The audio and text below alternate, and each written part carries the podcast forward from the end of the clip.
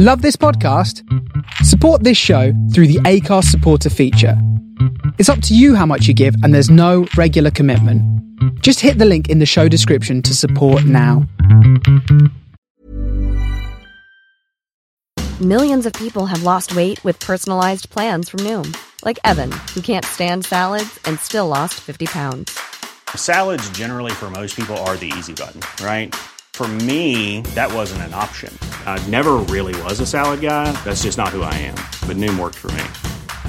Get your personalized plan today at Noom.com. Real Noom user compensated to provide their story. In four weeks, the typical Noom user can expect to lose one to two pounds per week. Individual results may vary. Hi, I'm Daniel, founder of Pretty Litter. Cats and cat owners deserve better than any old fashioned litter. That's why I teamed up with scientists and veterinarians to create Pretty Litter. Its innovative crystal formula has superior odor control and weighs up to 80% less than clay litter. Pretty Litter even monitors health by changing colors to help detect early signs of potential illness. It's the world's smartest kitty litter. Go to prettylitter.com and use code ACAST for 20% off your first order and a free cat toy. Terms and conditions apply. See site for details. Welcome to Starship Sofa, part of the District of Wonders network, featuring Tales to Terrify and the all-new Far-Fetched Fables. Everyone has a story in the District of Wonders. Come and find yours.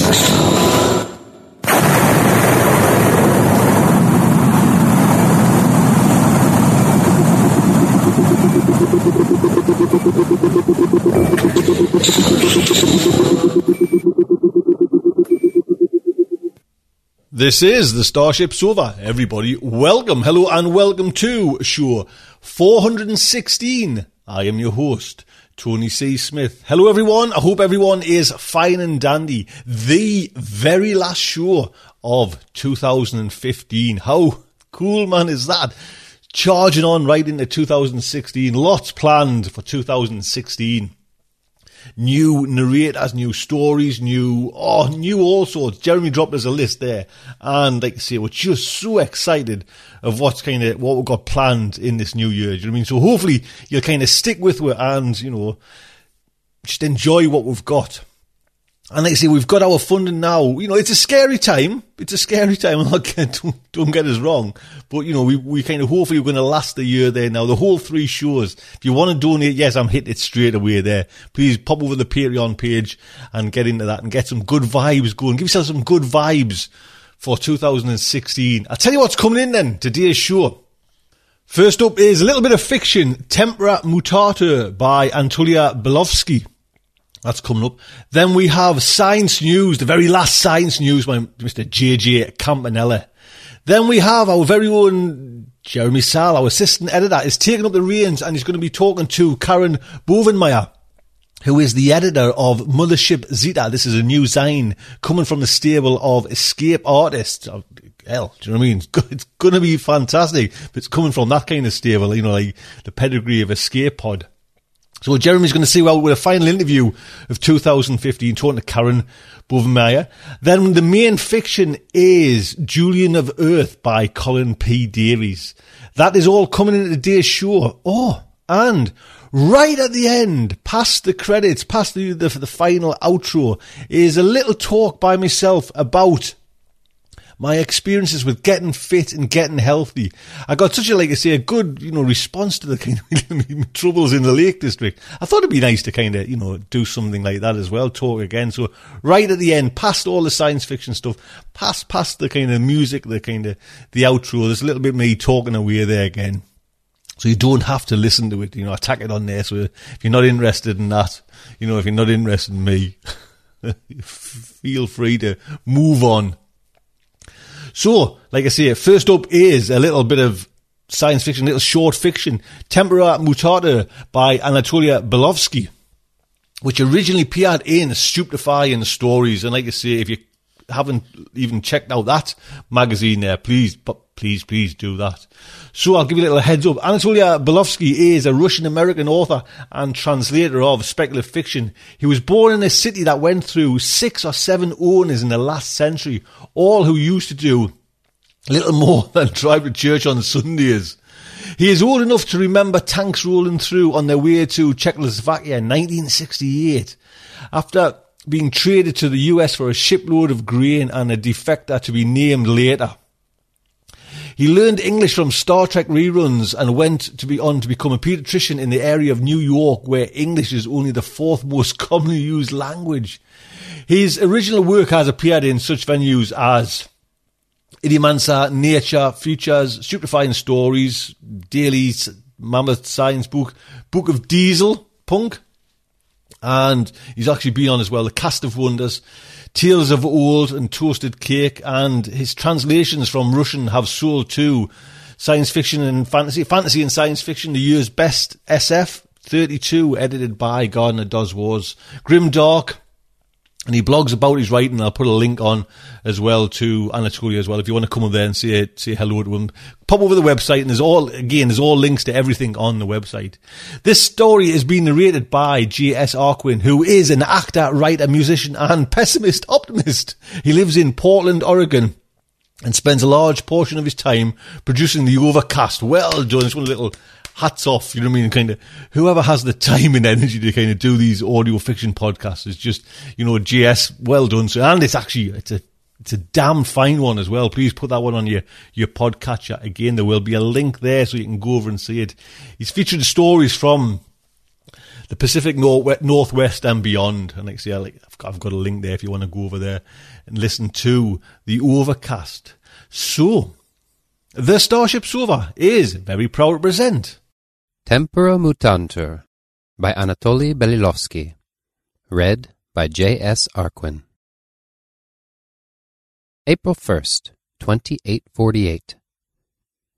Bidding farewell to the Shah of Stalinpur was in itself a week-long affair, what with the opening of the Museum of Glorious Antiquities and the orgies to follow. But now Pundit and I are happily embarked upon the Starling sailing up the river Volga toward the Belomor Canal. There, we shall rendezvous with the elephant teams to help us reach the Arctic Ocean before the start of the monsoon season. I am ashamed to report that my state of inebriation had caused me to embark without my books or toiletries. It is fortunate that I have Pundit for my cabin mate. He is seemingly prepared for every exigency, and his collection of papers on the savage continent is like nothing I have ever seen. And, a most agreeable surprise, he speaks not only Swahili and the tribal Anglic dialects, but my native Paruski as well. I have also made acquaintances among the crew. I endeavored to make certain that the ship is amply provisioned against becalming or marooning, taking great pains to conceal my irrational dread of anthropophagia. The captain has informed me that the seas along our route are teeming with fish, and victualling is among the least of his concerns. I find this most reassuring. April 15th. The Starling has all sails to the wind, but even so, barely make six knots, and I am sick of mackerel for breakfast. I am almost devoured by ennui, so much so that I had to fight the temptation to jump overboard during our lengthy transit of the coast of Greenland. Were it not for the crocodiles that infest the shallows, I should have swam to shore, and to perdition with my duty to science. The nightmares, however, of long, sharp, dagger like saurian teeth tearing my flesh, have kept me firmly ensconced in my stifling cubicle. Pundit, bless his soul, has his research to occupy his attention. He uses terms like elision and epenthesis to explain his theories. To wit, that the key to understanding lost civilizations lies in the painstaking analysis of toponyms and ethnonyms. I had long known that Amricans were so feared by their neighbors that their very name was derived from the same Indo-European root, mri, as the Latin memento mori. The meaning of the suffix, Pundit informed, has not yet been conclusively determined. Canucks were the Americans' neighbors to the north, and killers of Canucks is one possible etymology. In my own language, Paruski, the name parses as Umri, which is die in the imperative, and Kansi, or ends. Pundit has shared with me a theory, rarely discussed in academia, that Khan refers to cannibalism, of which the natives were often accused.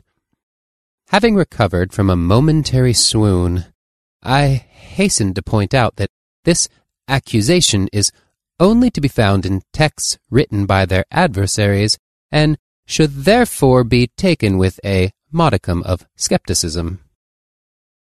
Of course, no surviving records show the least scintilla of friendliness to Amricans.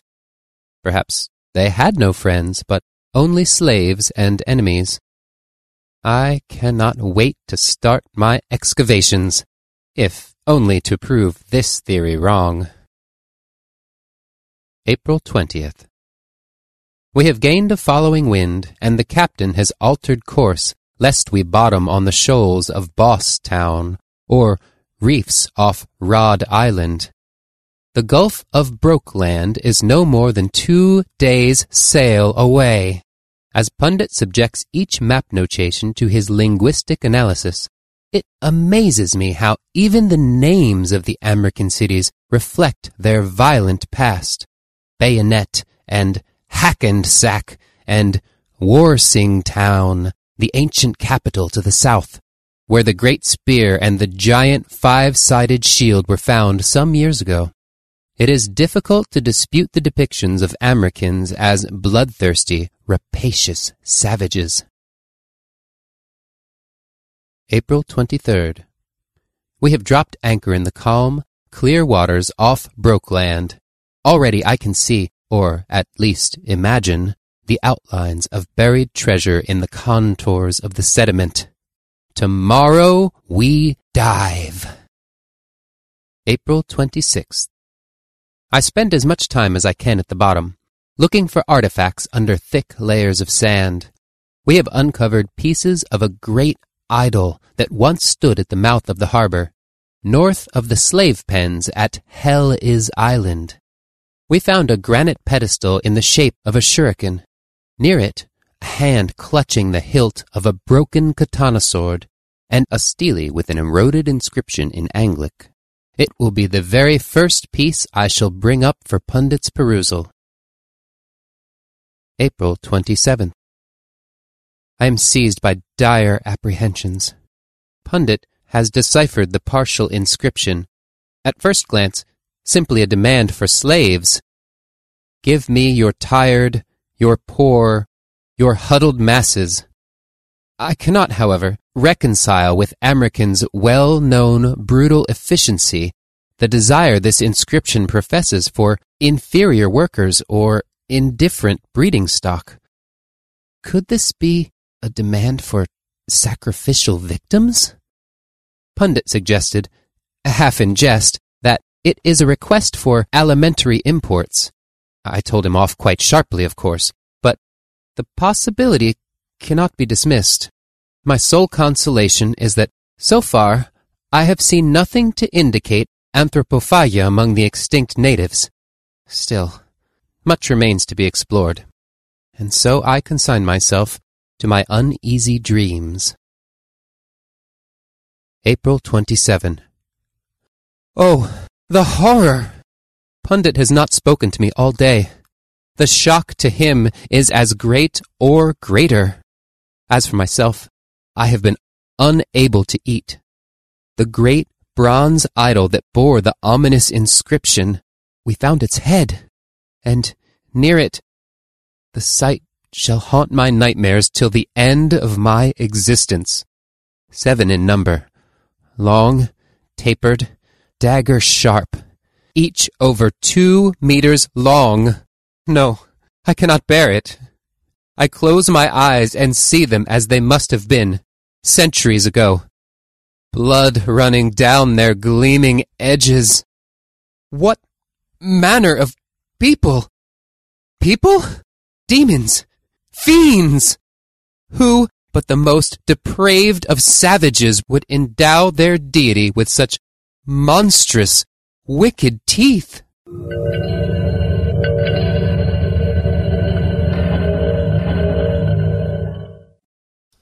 There you go. Don't forget, copyright is Anatolia. Anatolia, thank you so much. It's lovely to have you on Starship Sofa and GS Arquin.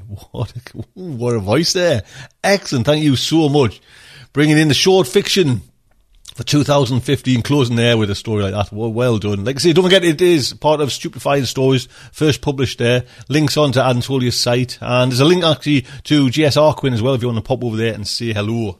So next up is Mr. JJ Campanella, rounding us off for 2015. Jim, sir. Greetings and merry Yuletide intoxications, my rapturously malavisionary listeners, and welcome to this December 2015 Science News Update. I'm your host for this laughably ludicrous science podcast segment, Jim Campanella. Well, a bunch of you out in podcast land have heard my plight Yes, I finally got some email this month. And I salute the kindness of Matt Parsonage, Peter Hogberg, Dale Moore, Melissa Goddard, and Julian Hayes. Even better, all of you guys sent in story ideas, which is very cool. And I thank you for all of them. And one of these days, I have to do a segment where I just talk about stories from listeners. However, there are so many amazing science news stories to tell you this month that I will address only one of your suggestions and one that I considered pretty much the most amazing. Matt Parsonage asked an intriguing question about a topic that I frankly have missed entirely. Matt said in his email, quote, I am sure you know about it already. There's a Dr. Ritter out there who says he has a broad spectrum antiviral super serum.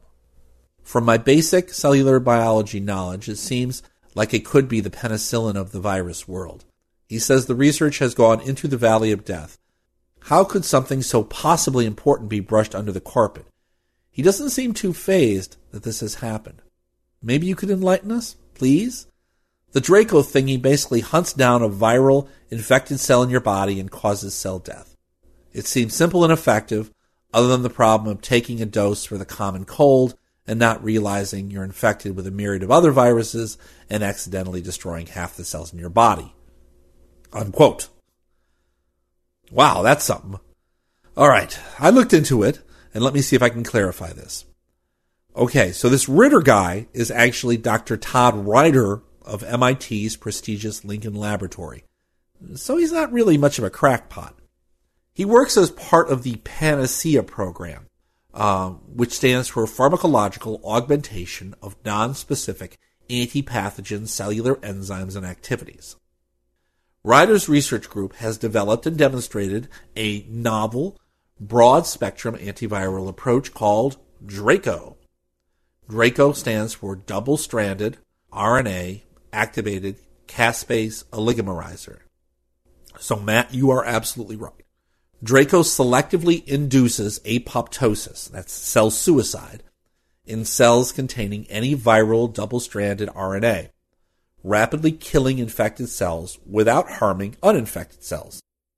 As a result, Draco should be effective against virtually all viruses, rapidly terminating viral infection while minimizing the impact on the infected patient. In work reported in the journal PLOS One, Rider reported that Draco was effective against 15 different viruses that his team has so far tested in cells. This includes cold viruses, also known as rhinoviruses, H1N1 influenza strains, adenoviruses, a stomach virus, also known as a reovirus, a poliovirus, dengue fever virus, and several members of the hemorrhagic fever family. Draco was also demonstrated to be non toxic in 11 different cell types representing various species that is, monkeys, humans, mice, as well as being harmless against organ types. They tested heart and liver and lung and kidney. In addition, experiments demonstrated that Draco not only is non toxic to mice, but can also save mice infected with a lethal dose of H1N1 influenza. Currently, the team is testing additional viruses in mice and beginning to get promising results with those as well. Rider says that although more extensive testing is needed, quote, Draco has the potential to revolutionize the treatment and prevention of virtually all viral diseases, including everything from the common cold to Ebola. Because the antiviral activity of Draco is so broad spectrum, we hope it may even be useful against outbreaks of new or mutated viruses, such as the 2003 SARS outbreak. Unquote.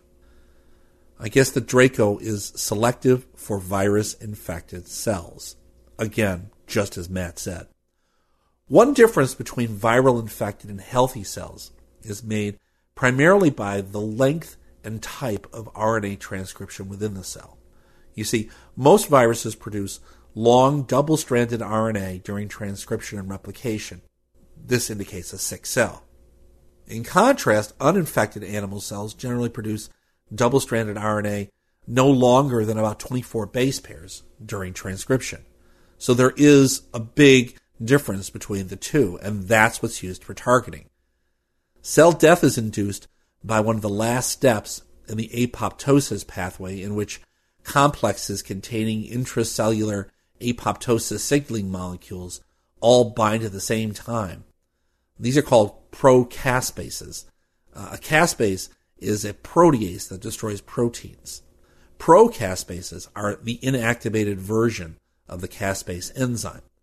The procaspases are activated into caspases when they're cleaved, and then they further activate additional caspases in a cascade of reactions. Once activated, they cleave a whole variety of proteins that are needed by the cell to keep it alive, and so they kill the cell. I must say, it's absolutely brilliant. I'm still not sure entirely that this will work in an animal bigger than a mouse or in anything but tissue culture, but it is absolutely brilliant. I await the human trials. If it does work, then I suspect it will be fairly harmless to humans. Yeah, okay, it may end up killing a bunch of cells for viral infections that you didn't know you had, but unlike our bacterial microfauna, which are an important part of our micro ecosystem. there is nothing good that viruses do for us. They are simply molecular parasites, and that is the beginning and the end of it. Any cell infected by a virus is one that we are well rid of. I'm more worried about the targeting mechanism for Draco. We frankly still do not know enough molecular biology, especially the brain, to be certain that there are not cells out there making long chain RNAs that are not absolutely needed for things like creating memory. Aren't those cells susceptible to Draco targeting? I can just imagine in the first human trials, we will discover that even though Draco cures the patient of all their viruses, they become brain dead zombies, as a large proportion of their brain cells are apoptosed. Sorry, just a thought. All right, it's a dark thought, but it's a thought. Thanks for the email, Matt. I'm sure lots of people will appreciate the new nightmare we've lent them. Next story. The one thing I liked best about Star Trek The Next Generation was always the holodeck. I thought it was a great idea to create solid holograms. Absurd, yes, but great. It was always a hoot to see Picard or Worf doing some sort of martial arts workout on the holodeck. Star Trek Next Gen was not the only science fiction show to pick up this theme. The later seasons of Red Dwarf gave the virtual body of crewman Arnold Rimmer a hard light drive, which I laughed at, despite the fact that it was not actually one of the jokes on the show. I won't even mention Jem and the holograms. Blah. Anyway, I guess the laugh is now on me. Yes, someone has created a hologram projector which allows you to actually touch and interact with the hologram. It's still pretty primitive, but that hard light hologram drive may be possible in the not too distant future. Dr. Yoichi Ochiai of Tsukuba University and his research group presented a paper on their work at the ACM meeting in August. Sorry, it's taken me a while to dig this one up. The presentation at the meeting was entitled, quote, Fairy Lights in Femtoseconds, aerial and volumetric graphics rendered by focused femtosecond laser combined with computational holographic fields, unquote. What does that mean? Well, using extraordinarily fast lasers, called femtosecond lasers, the researchers developed fairy lights. This is a system that can fire high frequency laser pulses that last a millionth of a billionth of a second. The pulses respond to human touch so that when interrupted, the hologram's pixels can be manipulated in midair. Other researchers have apparently done this before, but the trick that Ochiai apparently has pulled off is that the lasers he uses do not burn anybody's hands. Previously, it was impractical because the process actually burned flesh. Ochiai believes this technology can be used for entertainment, medicine, and architecture. He says that the current state of light technology does not allow humans to proactively interact and feel light as matter, but the touchable hologram has the potential to change that. Ochiai says, quote, You can't actually feel the videos or pictures, and although you can project a video, you can't interact with it by touching it. So if we can project an image in a three dimensional form, and if you can touch it, then you can make something where you'll think that there actually is something there. He goes on to say, quote, people's lives would change if we use a bigger laser in a bigger space where people can interact with it and see how it can be used in situations where three dimensional communication is necessary, such as a construction site or in the medical field. Unquote. So the biggest investor in the touchable holograms is presently Playboy Tokyo, who say they want to start a series of tea rooms where the waitresses will all be blonde hard light holograms who will cater to a salaryman's every beverage need. Really? Just kidding? No, Playboy Tokyo is not interested in this technology. But yes, listeners, we are living in the future. Well, where do we go from here? Holodecks and the cure for all viral infections. Aren't any other stories just going to be a letdown from here? Maybe, maybe not. How about creating wired up electrical organisms? Is that not new and amazing? In the quest for tools that would offer finer control of plant physiology, a team led by Magnus Berggren from Linköping University in Sweden have created flexible circuits inside the stems and leaves of rosebud cuttings. The work published November 20th in the journal Science Advances may also lead to opportunities to harvest energy from the plant's natural biochemical processes, according to the report. Berggren formed the circuits using a conductive water-soluble polymer called 3,4-ethylene dioxythiophene. The researchers dissolved it in water and then placed a cut rose into the container. The rose took up the polymer in its xylem along with water, where the polymer was then visible when the researchers peeled back the top layer of plant matter from the stem. This is kind of like those uh, experiments you used to do in grade school where you would take a white carnation and drop it into water that had green or blue or red dye in it, and then you would see that the dye moved up the xylem and into the flower. Similar to that, I guess. Berggren says, There was a moment during the screening when my grad student showed us all these beautiful wires.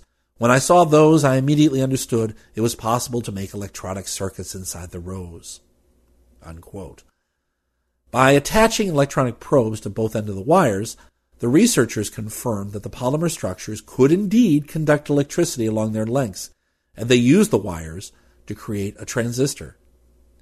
Berggren's team also used vacuum pressure to get leaves to take up a different polymer solution, creating a conductive network inside the plant tissue.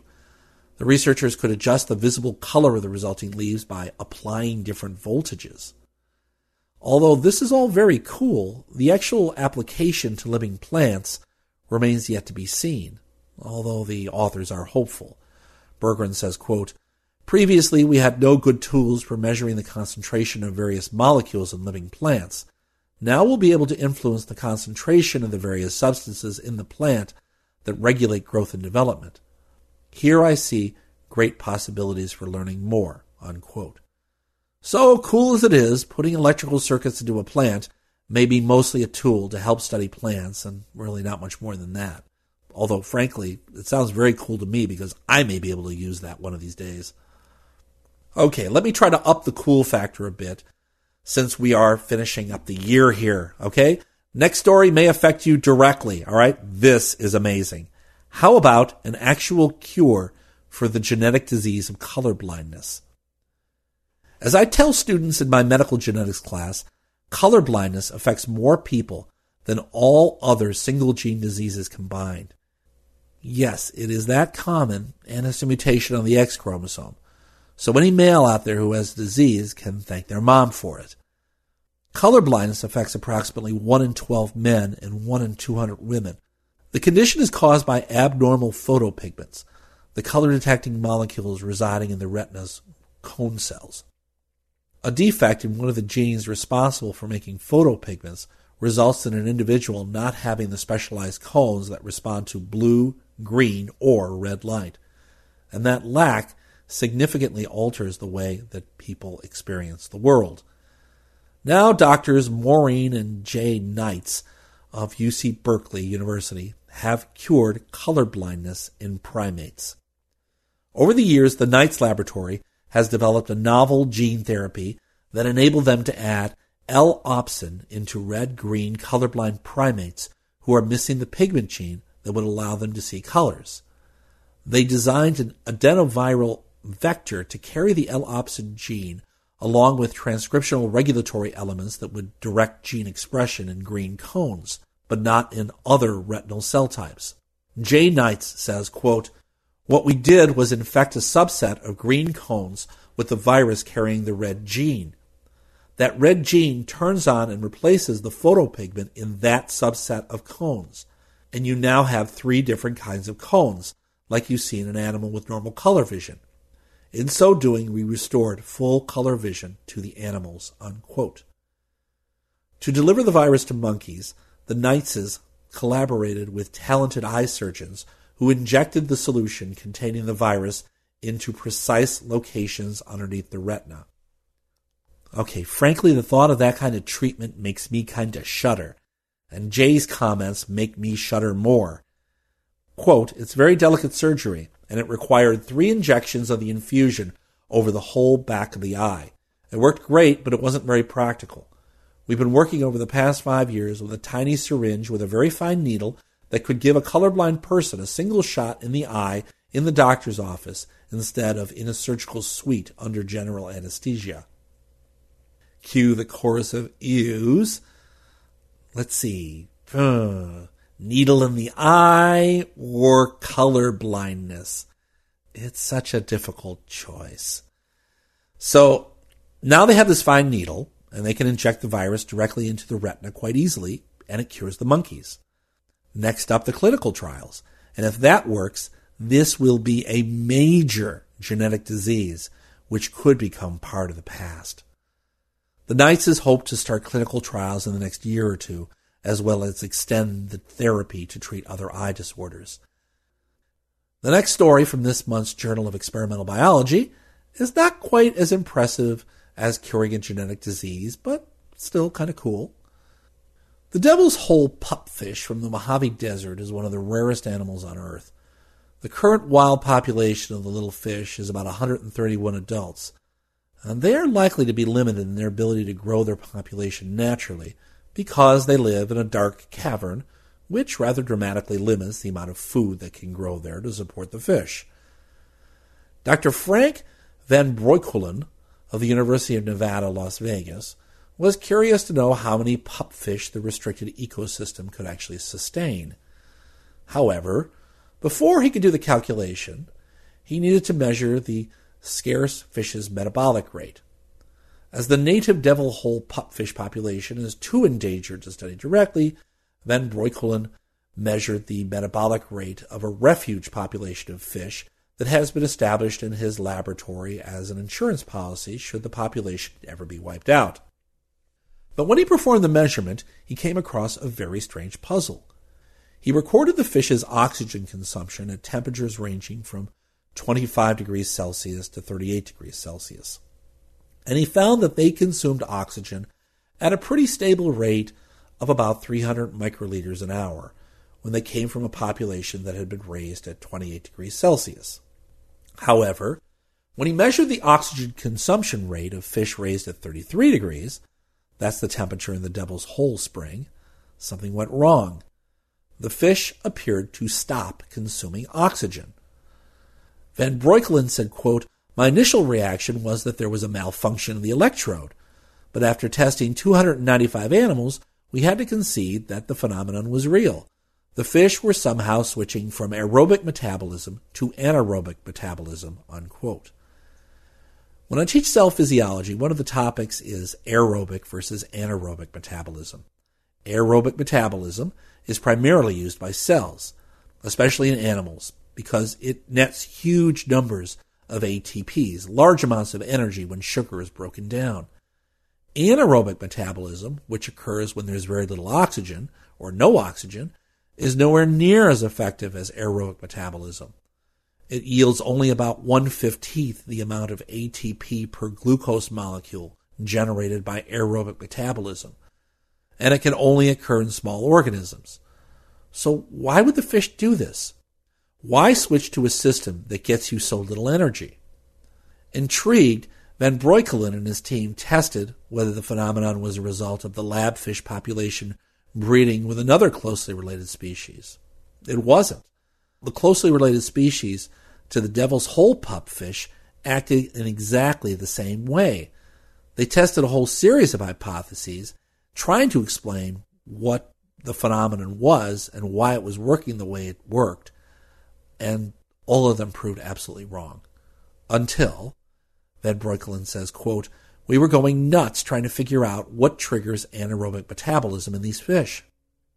It finally occurred to them that maybe the fish were switching to anaerobic metabolism to avoid the toxic side effects of aerobic metabolism. What is the toxic side effect? Well, the main one is producing ethanol. They knew that the 33 degree acclimated fish naturally produced high levels of ethanol, seven times more than the fish from the cooler water. Could the ethanol be switching off aerobic energy production and stalling oxygen consumption? How would they test this? Well, they decided to get the fish drunk.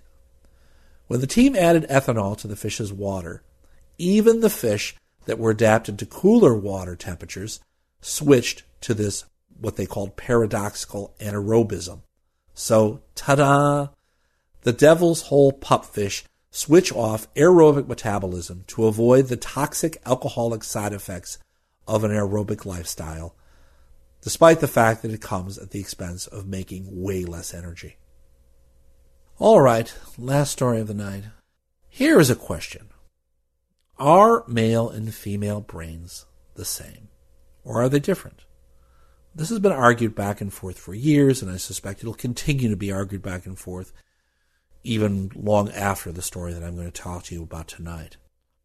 Some people would argue that there are absolute differences between the male and the female brain. Many of those are based on experience and stories and things like that. The authors of the next research that I'm going to tell you about would, well, frankly, they would disagree with that conclusion. Dr. Daphna Joel of Tel Aviv University has written a research paper this month in the Proceedings of the National Academy entitled Sex Beyond Genitalia The Human Brain Mosaic. To test the theory that there are physical disparities between male and female brains, Joel and her colleagues looked for differences in brain scans taken from 1,400 people, aged 13 to 85. The team looked for variations in the size of brain regions as well as the connections between them. In total, the group identified 29 brain regions that generally seem to be different sizes in self identified males and females. These include the hippocampus, which is involved in memory, and the inferior frontal gyrus, which is thought to play a role in risk aversion. When Joel looked at each individual brain scan, she found that very few people had all of the brain features that they might expect to have based on their sex. Across the sample, only about 4% of the people examined had all male or all female brains, depending on the definition. quote, most people are in the middle, unquote, says Joel. This means that averaged across many people, sex differences in brain structure do exist, but an individual brain is likely to be just that, an individual, with a mix of features. Joel makes it quite clear in this statement. She says, quote, there are not two types of brains, unquote. Although the team only looked at brain structure and not function, their findings suggest that we all lie along a continuum of what are traditionally viewed as male and female characteristics. The study is very helpful in providing biological support for something that lots of scientists have suspected for a long time that brain gender is not binary. This is why my daughter can love dolls and dressing up in pretty bright clothes, but she loves just as much roughhousing with her brother and Star Wars lightsaber battles. Human brains are not necessarily biased in one direction or another. Being male or female is far more complex than what we have traditionally understood and accepted in the past. Joel says, quote, Despite persisting stereotypes, statistics show that girls are no better or worse than boys at science and math. People get wedded to the idea that being male or female is highly predictive of having different attitudes or aptitudes or career choices. This study fights against the idea that these outcomes are based on biological differences as opposed to cultural expectations, unquote. Joel concludes with, quote, I envision a future in which individuals are not so routinely classified based on gender alone. We separate girls and boys, men and women all the time. It's wrong, not just politically, but scientifically. Everyone is different. Unquote. I guess that the hope is that Joel's findings can be used to help people better understand the non binary nature of gender. Life is complicated and getting more complex all the time. Remember that even if you identify as male or female and your body matches, some people don't identify as either male or female at all. Others seem to feel their gender identity shift over time.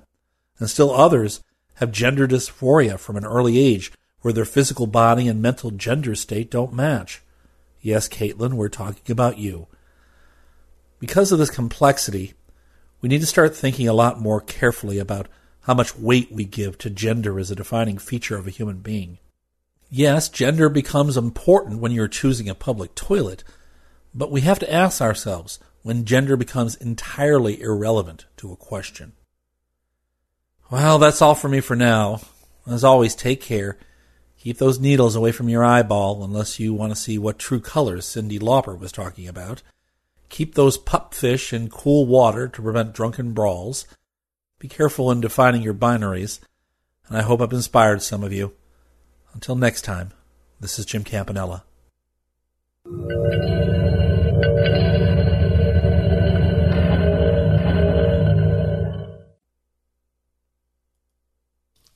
Jim always inspires me there. Jim, what can I say? A big thing. Like 10 years we've been going this year and you've been there kind of nearly that long as well doing, doing science news update. Well, thank you so much. Uh, thank you.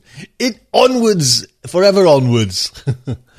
so next up is, like I said, Jeremy is taking over the reins of the interviews this week.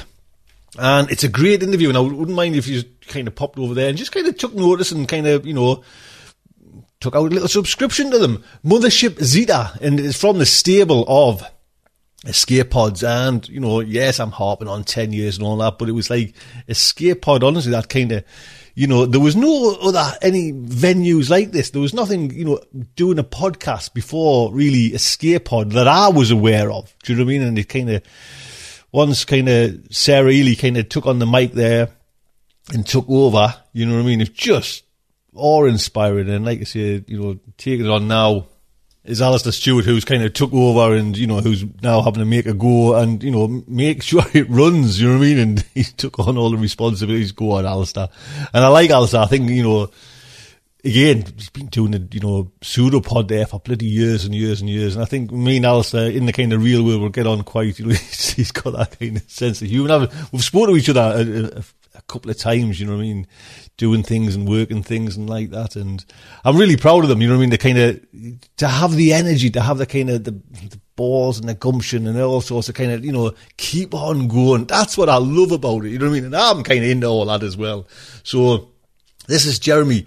Like I say, final interview for 2015. Hello, everyone. It's not Tony this time, unfortunately. It's me, Jeremy Szal, the assistant editor here at Starship Sofa, and today we are interviewing Karen Bovenmyer, the assistant editor over at Mothership Zeta, the latest podcast from the Escape Artists, the one who brought us Escape Pod, Podcastle, and Pseudopod. So, thank you very much for coming to the show today, Karen. Oh, thanks for having us. Yeah, no worries. So, there's already the Escape Artists. Why create another venue? What makes Mothership Zeta unique? Well, Mothership Zeta is an e-zine, and as an e-zine, it, it's a, a, magazine, and so it falls into uh, a lot of the categories for different awards and um, sort of like more prestige for our, for authors. Because um, with Escape Pod and Pseudopod and Podcastle, we've been accepting um, original pieces of work to, to publish there. And so um, some people have said there's still a little bit of a stigma about publishing originally in a podcast, and we want to give people much more more chances to have original fiction published in an e-zine. And something else that's unique about Mothership Zeta is our focus is fun and uplifting speculative fiction, so science fiction, fantasy, and horror. It's like fun and uplifting. So there's kind of also a stigma that if something is really good and really award worthy, it also might be sad or just like really a, a downer or emotionally traumatizing. Although, you know, sometimes when a story makes me cry super hard, like Ken Liu, um, it's, it's still really, really good. But we uh, have read really great stuff that's also fun and uplifting, and that's what we want to celebrate in Mothership Zeta is fun and uplifting, really good science fiction, fantasy, and horror. Yeah, I think there is a lack of uh, stories that tend to, tend to be more fun and uplifting. I think Alex Shvartsman's uh, UFO series is one of the only other ones that actually focus on fun and uplifting stuff. So yeah, it's really great that you've uh, trying to mine that niche. Like the, we've always got another angle to cover. So I just want to ask, like, other than that, like, what are you guys especially after? I know you said fun stuff, but what's your uh, what's your definition? Do you mean more adventure? Do you mean more humorous? What's your take? It could be anything. Like we have stories just all across the board uh, that we've bought for this coming year. Um, and in our first issue, you can really see a, a great mix of fantasy, science fiction, um, and even some horror that we have found to be fun and uplifting. Um, horror tends to be more fun than uplifting sometimes. Um, but like, it could be anything. Somebody could submit uh, something that you know they're like, oh, I'm just not sure. You know, let us let us be the judge of that. Um, we love just to see a, a, lot of variety. Yeah, so basically, like, not to uh, self reject. Basically, just send those little stories yeah. that don't fit anywhere. Yeah, like this, it's one. It's one of those rare ones. Like you get these stories that you see them all across in magazines that like they don't seem to conform to any genre or subgenre. They just are. so it's it's good that there's something covering them. And yeah, we do kind of tend to map to stories that probably would have trouble being finding another place because they're a little quirky and a little different. And that that would that would be probably a good fit to send us send us your quirky different fun uplifting thing. Yeah. And i just want to ask as well um, since you are print and you're not audio that means you can take uh, you can take advantage of magazine, uh, sorry, stories that tend to be a little more experimental or stories that play with formatting. That's something that audio can't do because they don't always translate well. So are you guys after stories that lean towards you more experimental or like have different formatting or tell a different, uh, tell a story different in a chronological order, that sort of thing? Are you guys after that? Um, not explicitly, like we haven't made that an explicit thing that we've talked about in editorial staff meetings, but um, we did buy a story that was a Q&A where you only get the uh, A. So it's uh, in our it's in our issue that's out right now. It's an it's an AI love story. These two AIs are in love, and one AI is getting like grilled by an official and you can't hear any of the officials' questions. It's just the AI's answers, Hmm. and it's an amazing story. It's wonderful. Yeah. Um, and we also have one that is a transcript of a person that's providing customer assistance for these robots that have had a little bit of a mix up. and that's a really interesting format, too. So, I mean, I guess. Yeah, like the obviously those stories sound pretty interesting, and although they can be translated into audio, it would like it. Sometimes there are stories that just don't get the full experience. You just won't be able to get this stuff that will get left out if you're not seeing it in print. And so, like, I think that's definitely a great angle to cover. And speaking of experimental stuff, is there any memorable experiences reading Slush? Anything that stood out to you? Um, well, reading, I have to say, reading Slush for Mothership Zeta is a lot of fun. um, I read for Nightmare, John Joseph Adams' Nightmare for two years, and that's, there's definitely different stories that are coming in comparatively. Um, and I also do slush reading for Best American Science Fiction, um, which is stuff that's already published. Um, but yeah, reading reading for Mothership Zeta, just like you know, you don't know what you're going to open up, but you know that it's the chances are it's going to be really fun. Um, and so I don't know, there's just lots of stories left me with uh, really great feelings as we read through. We had uh, 835 stories submitted to us during our two week open period in the summer, um, and we we bought a lot of them. Um, my job, I was the uh, slush editor manager, and so they called me the slush wrangler. and so I had nine people working uh, for me, uh, helping go through these stories. Um, and so stories that were really good would make it through the slush and would go to us as an editing team. And Sunil Patel is our um, assistant editor of fiction. And so he would read a story, and and when he wasn't sure whether or not he should pass the story up to Mur Lafferty, who's our editor in chief, he would send the story to me, and my other like title was the maybe moderator. And so I would then read a story and you know sort of like make the judgment, saying, "Yeah, this is really really interesting and unique and fun, and I think it needs to go up to Mur because I think Mur's going to love this."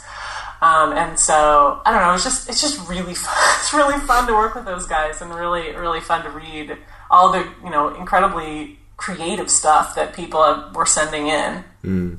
Yeah, there's a lot of really great stuff out there, and it's a shame that you can't publish it all. It, pu- publish it at all. I'm sure you've uh, ran into a lot of stories that you like you loved, but you just there weren't there just wasn't the room, or you just couldn't fit it in. I know. Well, and stories that like two people would submit a story that was pretty similar. Yes, yes. And you know that they don't know each other, and you know that this, you know, but you're like, oh, this is so, you know, oh, and then you have to pick one, and Yeah. it's just like, oh, this is so hor- horrible because we love them both. But I don't know. We've also we also bought like multiple Lovecraft stories and multiple stories about AIs, and just you know, like if there's a story that's really good, we're gonna buy it. you know, even if we have one that's you know kind of similar to you know, like I think people shouldn't worry too much about whether or not they're following a trend. You know, just send us your your really good stuff. We're gonna we're gonna buy it if you know it fits Mothership.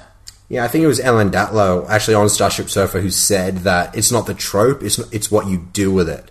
And what you just yeah you described the, those two um, those two AI stories that sound very very different. And so I think it, yeah it's it's which angle you take it from obviously.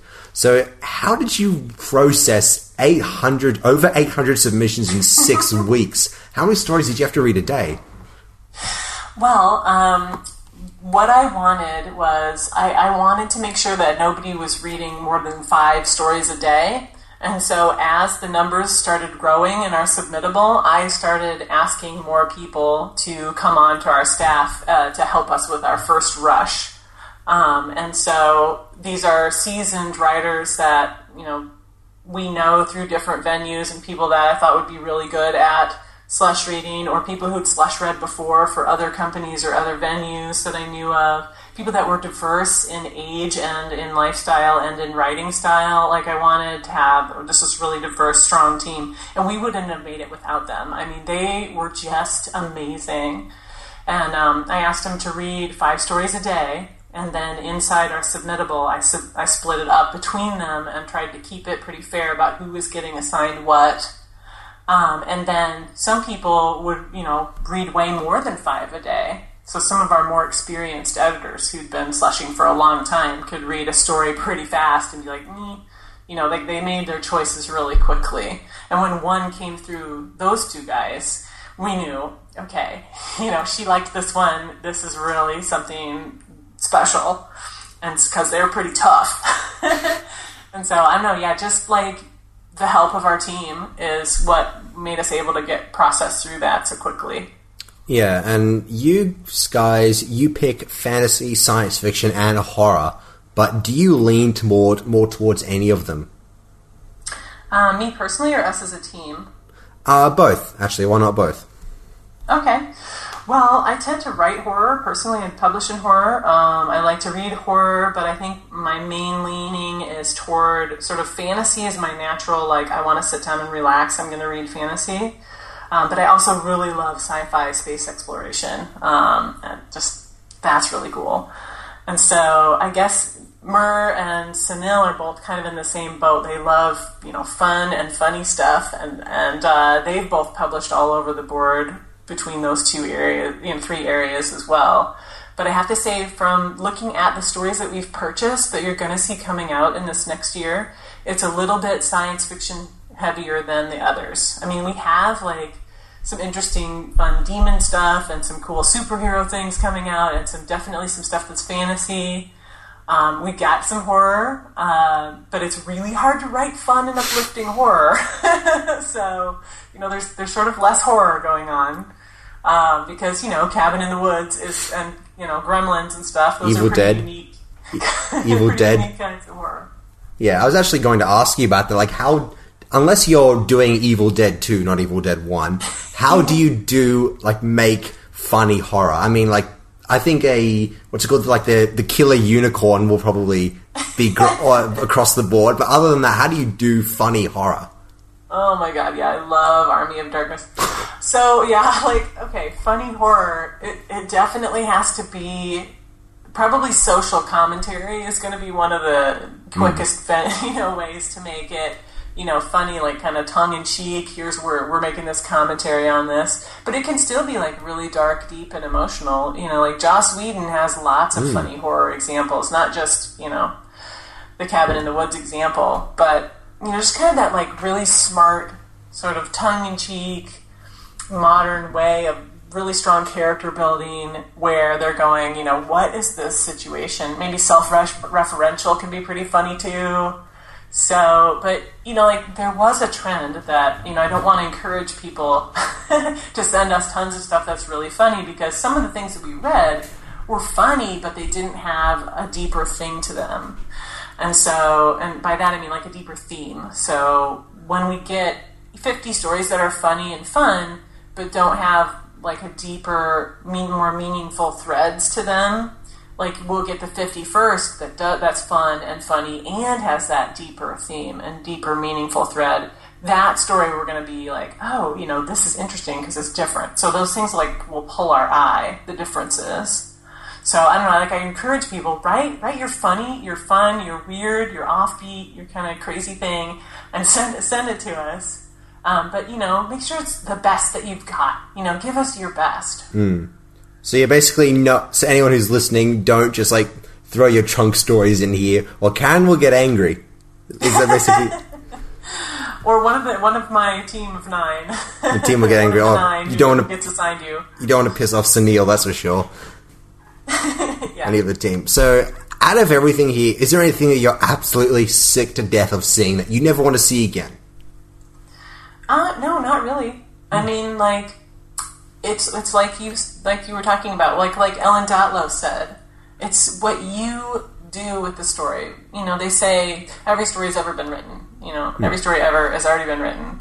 Um, it's how your life experiences and you and your voice and how you see this and your current time in life, like existing on the planet right now in the flow of time that we are and the technology that we are, with the grappling with the questions that we're grappling with as a species. It's different than it was last decade. You know, like I feel like everybody has some kind of unique thing that they can bring to a story, even one that's been tried a bunch of times. So I would encourage people you know, don't don't let yourself be shied away from something that you think, oh well, they've probably seen this a million times. Like, no, I'd say jump in and play with it, see what you can do with it, because mm. we saw some really, really unique stuff, and you know, it's a joy to read, whether we buy it or not. You know, you know, we're having a great time reading it, and you know, we try and tell you that when we write letters back to you. You know how how your story helped us feel. So I'd say, yeah, don't don't don't don't uh, self reject. Don't self reject ideas either. Yeah, this is something actually Rachel Swirsky talked about on the show uh, about actually almost a year ago now. That there are some stories that um, they're like they're unique, but they don't tend to do anything. Like they're you read like they're obviously like they're unique and they have a new angle on it. But how does that? What is that for you? What does that match up to the stories that are good and they're well written and they have great characters and there's a great voice, but they're not particularly unique. But this other unique uh, story doesn't have that great writing, doesn't have that great character. How do you balance it out? Does the unique story win in the end? Um, gosh, that's a hard one. It is. I know. I, I, I can think of several examples that I read, and I was like, oh, you know, the story got me right in the feels, and so I was like, oh yes, and uh, it it ended up being fun and or uplifting by the end. Um, it had, you know, pretty good characterization. It had a pretty good storyline, but you know, it was missing just kind of like this magic something that helped everything gel and come mm. together. And like some stories I read, and I'm like, boy, this story just needed one more pass through by this person's writing group, you know, or just that one more suggestion from the cousin that they have read all their stuff to just tweak it a little bit and make it, you know, ever all those pieces gel together. But when I read a story that I know, I'm like, oh god, this has to go to Sunil, or oh my gosh, this has to go up to Mur, straight to Mur, because it's amazing. Mm. You know, like I, I know when I read those stories because I just I can just feel it because everything just comes together and it's it's unique, or or even you know the things that are unique about it are are uh, just really special. So we had one story that were, that we published um, in our first when it first came through, we could tell it was by a non-native speaker of English, and so um, that story came through, and it had a couple of you know grammatical errors in it that we would have uh, ordinarily said, "Oh, well, maybe this is not a sign of professionalism." But that wasn't it at all. It's just how English is used in that country. Mm. And as we read the story, it was just so so incredible and so rich, and it opened up this like whole corner of uh, an African country that you know we'd never been to before with superheroes and just such a great story. You know, and, and, as we're reading through it, we're like, oh boy, you know, I don't know, it's a little dark, but it, still has the uplifting to it, and uh, it's just really unique. And you know, that story just really won us over as we discussed it in editorial. So, you know, every story is different. You know, we, we we we have these discussions, like really deep discussions about about the stories. Yeah, and sounds sounds like you do. So, well, actually, you got quite an ambitious ambitious project going on. What's next for you guys? Like, what what are you seeing happening in the future? Well, we hope to grow Mothership Zeta and continue to offer it. Uh, it's quarterly right now. Um, we're hoping that that might someday increase. It, uh, of course, it depends on subscriptions. It's available to be subscribed to via Weightless. Um, but yes, we're hoping to grow Mothership Zeta and publish more fun and uplifting stories, publish more things, pay authors the professional rate, you know, and, and so that's kind of our plan is to just grow this as much as we can. Yeah, excellent, and I hope you do. So, uh, Mothership Zeta is actually quarterly now. Issue 2 will be coming out on the 29th of January, and you guys will be opening up to submissions in May and in November, is that correct? Correct. All right, and if you guys are listening now, if you want to get played on Starship Sofa, send your stories along to Mothership Zeta, and maybe you'll have a chance. Uh, everyone wins. You get your story yeah. published there, it gets played here. All right, uh, Mothership Zeta, we're out of time, but you can pick up Mothership Zeta on Weightless, uh, Amazon, and Smashwords. And if you guys are going to Confusion, you can meet Bill and Sunil there and uh, chat to them and maybe reference this interview for a cookie. I'll link up Mothership Zeta and all this other stuff so you can check them out. Karen, thank you so much for joining us here today, and I hope you, it all goes well for you. Thank you. Thanks very much. No worries.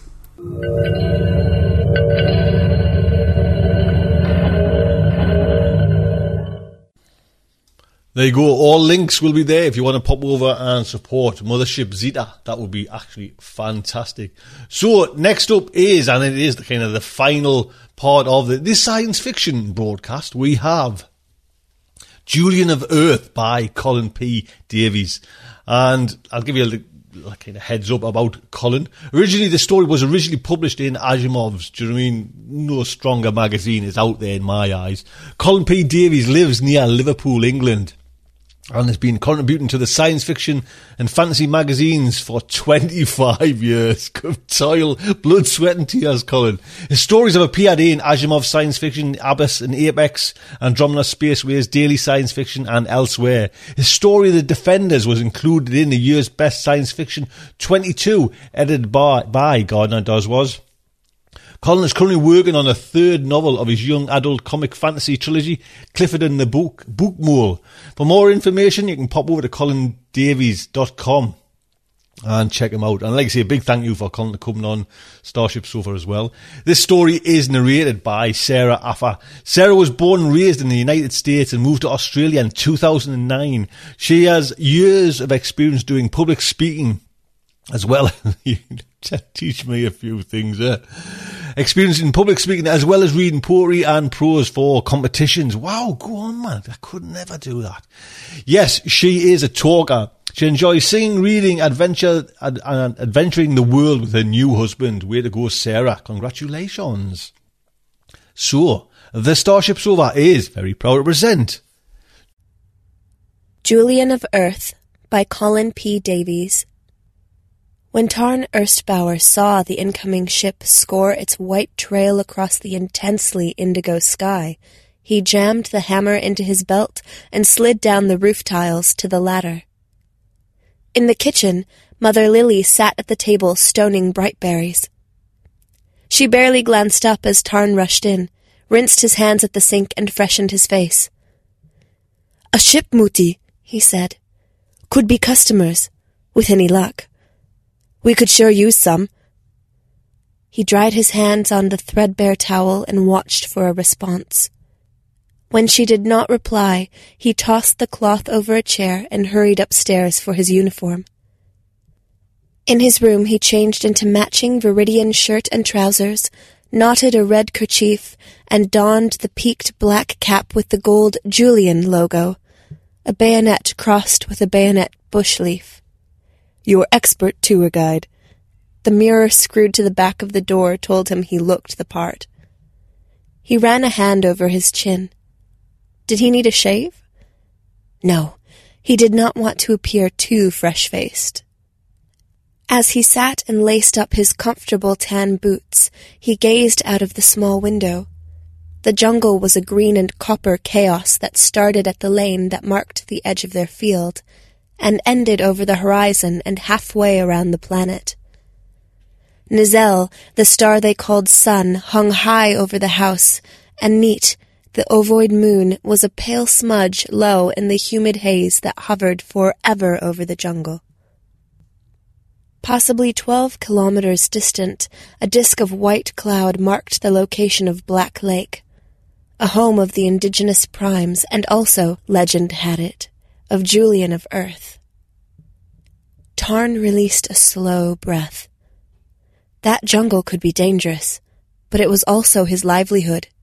Returning downstairs, he found his mother out in the garden peering at the sky.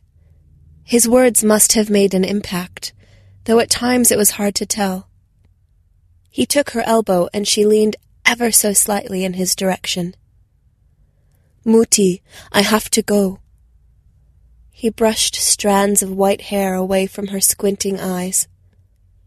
It's time you let Jenny sort your hair again. She continued to gaze up at the blue. I have to go to town. I'll be back later. He jumped into his yellow ten-seater tour bus, cursing himself for not getting around to hosing down the mud spatters after last week's rainstorm, and started it up. The engine coughed and ejected grey smoke. He reversed up the gravel lane, turned sharply by the water tower and set off towards town. The narrow dirt road took him along the edge of the jungle. To his left lay the cultivated fields, the farms that mined wealth from the rich soil. At his right was the jungle, thick, mysterious, and largely unexplored. To the rest of the colonists on Nizel 5, the jungle was the enemy, advancing, encroaching, and unwelcome. For Tarn, the jungle was a vital source of income. Not that he liked it, or his role in the events that had made his hometown, Dorf, the hub of curiosity seekers and indolent adventurers. He had told the story so many times that he no longer felt a thrill at the rapt gaze of the listeners. He was unmoved by their empathy as he told the tale of how, at the age of eight, he had been snatched from the edge of the jungle by Julian of Earth the legendary imperial soldier who would not accept that the war had been over for a decade. Honor and suspicion drove Julian to continue the fight against the revolutionaries. From his home in the depths of the jungle, he would strike out to disrupt and destroy. Those twenty-seven hours with Julian had changed Tarn, changed his entire life. He told the tourists of his fear, his tears. He described how he witnessed Julian, as cold and calm as an assassin, strangle a leader of the primes and enlist the brood to his service. Some would tell Tarn that he should feel privileged. Few had seen Julian, and those who claimed sightings had often proved to be unreliable witnesses. He told them he did not feel privileged. Over the years, the sightings had dwindled. Now, fifteen years on, most assumed that Julian was as dead as Earth's claims on the Nizel system. Legends, though, do not die as easily, and a steady stream of the curious and wealthy kept Tarn in business. He drove the bus faster, Grayshanks scattered from the track, squealing, pounding their ponderous wings as he bounced the bus from dip to dome. The suspension squealed, but Tarn kept up the pace. These days, new springs were easier to find than tourists. A movement inside a dense stand of red hookwood trees wrenched Tarn from his thoughts. He braked to a stop and pressed his face to the glass. From the shadows stepped a creature the height of a small man, a biped, russet-haired and dappled black. The young prime walked with the gait of a chimp, but this was no ape. The khaki cloth belt at its waist was evidence of that, together with the spiked pole it now waved in his direction. He recognized the creature by the black arrowhead patch on its large forehead. This same Prime had observed him many times before. Tarn was unsure whether these appearances were greetings or threats, but they only happened when he was on his own. His tour groups were very lucky to ever spy a Prime. He drove off again. In his mirror, the creature watched until the bus turned away from the jungle to sweep down into the Millions of people have lost weight with personalized plans from Noom, like Evan, who can't stand salads and still lost 50 pounds. Salads, generally, for most people, are the easy button, right? For me, that wasn't an option. I never really was a salad guy. That's just not who I am. But Noom worked for me. Get your personalized plan today at Noom.com. Real Noom user compensated to provide their story. In four weeks, the typical Noom user can expect to lose one to two pounds per week. Individual results may vary. Planning for your next trip?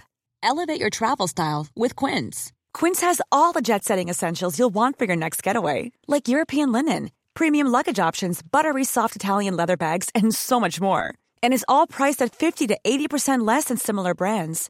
Plus, Quince only works with factories that use safe and ethical manufacturing practices. Pack your bags with high-quality essentials you'll be wearing for vacations to come with Quince. Go to quince.com slash pack for free shipping and 365-day returns. Town. The small silver ship had landed on Prefect Peterson's field as bylaws demanded. Peterson prided himself on his strict adherence to law and honor, a code that led him to check on Tarn's mother every month, a promise made long ago to his friend, Tarn's father. Tarn and the prefect had shared an, at times, troubled relationship. By the time Tarn parked the bus under the broken neon of the squat circular diner, the new arrivals had been processed, and a young woman and two men now stood beside their bags on the sidewalk in the early afternoon sun. Tarn leaned on the steering wheel and waited. Would they come his way, or were they just more agricultural officials and trade inspectors? He took a mint nut from his pocket and placed it between his teeth, hesitated, then dropped it back into his palm as the short, slim woman left her companions and skipped his way. He pushed open the creaking door and climbed out of the bus. As she ran up, he nodded a greeting. She smiled up at him. He was not a particularly tall young man, but she only reached his shoulders. She pointed a finger at the crossed bayonet logo on his cap. Tarn Erstbauer, I'd guess. Tarn took off his cap and ran a hand over his short black hair. Yes. Perfect. She waved to her companions, who picked up the bags and came over. You want the tour? said Tarn. She beamed. More than that. Her hair was startling red and swept back behind her ears in an exotic city style. By contrast, she was dressed in a sober brown suit and white shirt. We'll need a hotel. You're staying? A few days at least. It depends on you. One of her companions, a stocky, mop headed man with snake tattoos on his cheeks, was holding a camera and proceeded to record the conversation. I'll explain, she said. Tarn donned his cap and pulled the peak down low. He didn't like being filmed. Go ahead. I'm putting together a feature on the Julian of Earth legend, a documentary. It fascinates me. It fascinates a lot of people. Not everyone believes it's true. But you know it is, she said with confidence. And so do I. He examined her eyes. They were gold and intense, beautiful, with lashes also in gold and longer than any he'd ever seen, even on TV. You're not from our system. No, we're from Earth. I'm Anna Walcott Winter. She took his hand and shook it. Winter by name, but summer by nature. Her hand was small and warm, and Tarn took a moment too long releasing it. I've never met anyone from Earth. Apart from Julian. Of course. He leaned back against the bus. You've come a long way, Anna. You must be well financed, or very keen, or both. All of that and more. I'm rich, embarrassingly so, and I'm Julian's great granddaughter. Tarn could not find a response. I've spent the last five years researching my great grandfather, she said. Earth years, though that's hardly different from yours. I learned about his days in the cadets his decorated service against the Grim Guardians, and the stories reaching us from Nizel 5. I've wanted to meet you for a long time. Welcome to the tour. I want more than the tour, as I said. I want to retrace the route from when Julian kidnapped you all the way back to his hide at Black Lake. If it's possible, I want to find him and bring him home. But whatever happens, it's an adventure and we'll make a great documentary. You do realize just where the lake is. In the thick of the jungle. I was eight. As I've told everyone, I can't remember the route. It was too long ago, and everything looks the same in there. If she was disheartened, she did not show it. She took a case from her second companion, flicked it open, and removed a yellow canvas cap a bulky object penetrated by wires and coils. Everything does not really look the same. It's all there in your memories. This cap will tease them out and help you find the path. alarm was a tightness in his chest. Oh, uh, do I get a say in this? Whether we're successful in finding Julian or not, you'll still get more money than you can imagine. Or maybe you can imagine a hundred thousand dollars. And I'll make ten times that. We all win. Tarn considered his options. He could say no.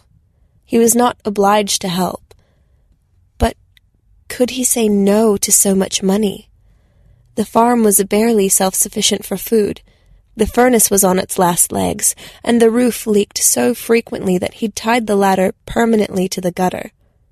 It might even be possible to find medical help for his mother. There must be someone in the city. He'd never had the chance before. And at the very least, they would be able to live better, more comfortably. Maybe he should let Anna rummage through his memories to search for that route. But there was one problem. One huge problem. Tarn's kidnapping at gunpoint, Julian's killing of the prime leader and adoption of the brood, Tarn's entire traumatic adventure with the loyal soldier from Earth. The whole thing was a lie. At the age of eight, trouble comes easily, but escape strategies are limited, especially when you have to think fast. Not for the first time, Tarn had been where he should not have been, exploring the fringe of the jungle, searching between the fronds and the bush ferns for mint nuts and the chance to catch a glimpse of the elusive primes. He knew the rules, and he knew the reason for the rules. Yet even the fear of his father's anger failed to keep him away. The nuts were currency in school, and his possession of so many raised his status higher than the cut of his clothes. Nuts could only be gathered inside the jungle, as grayshanks and hawks would snatch up all the buds at the accessible edge. So possession was a badge of courage. How could he not gather nuts? The day had been nothing unusual. Home from school in the early afternoon, a few brief chores, and now out under the lazy, hazy sun. His shoes sank into soil still damp from the overnight storm. The breeze blew sour with waxwort from the neighbor's field. Against all instruction, he had leapt the wire fence and crossed the lane to the edge of the jungle. After half an hour, he already had a small cloth bag near filled with nuts from two brief forays into the undergrowth, and was preparing for a third when he spotted something gleaming in a gap between two hook trees. The ground dropped just here, a prime path worn down by the centuries. Cautiously he moved into the dimness, following the path, skirting the hanging hooks that would have snagged his shirt. The ground was uneven, soft with gullies and holes. The smell was of old, moist leaves. He kept his focus on the bright reflection at the base of an intruding beam of sunlight. Leaving the path, Tarn scrambled up a slippery incline and leaned over the object. It was silver metal and resembled a belt or bag buckle. He turned it over in his hand, rubbed it with his thumb. It was fine quality and had just one simple pattern at the center. Two circles, one large and one small, close together but not touching. The meaning eluded him. He slipped it into his trouser pocket and stood to peer back towards the road. His feet went from under him. He bounced, tumbled through cascading mint nuts, and plunged into the knife-edged leaves of a bayonet bush, and his head hit something hard. When he awoke, he was lying at the side of the road with the headlamps of a car in his eyes. Someone touched his arm and he realized that his head hurt like hell. He had lost twenty-seven hours. I can see the scar, but what about the buckle? said Anna. Tarn ran a finger down the bayonet brush scar that still marked his right cheek. That injury was a powerful proof to his tourists of the ruthlessness of Julian. He told them it had been a warning delivered with a blade. Next time it will be your throat. Do you still have it? she asked. She sat on the edge of the bed, transferring her few belongings into a small chest of drawers. Yes, but back home. Anna's hotel room was sparse but clean. Will you be okay here? I'm sure you're used to better. She halted her unpacking, smiled. Maybe I could see it tomorrow.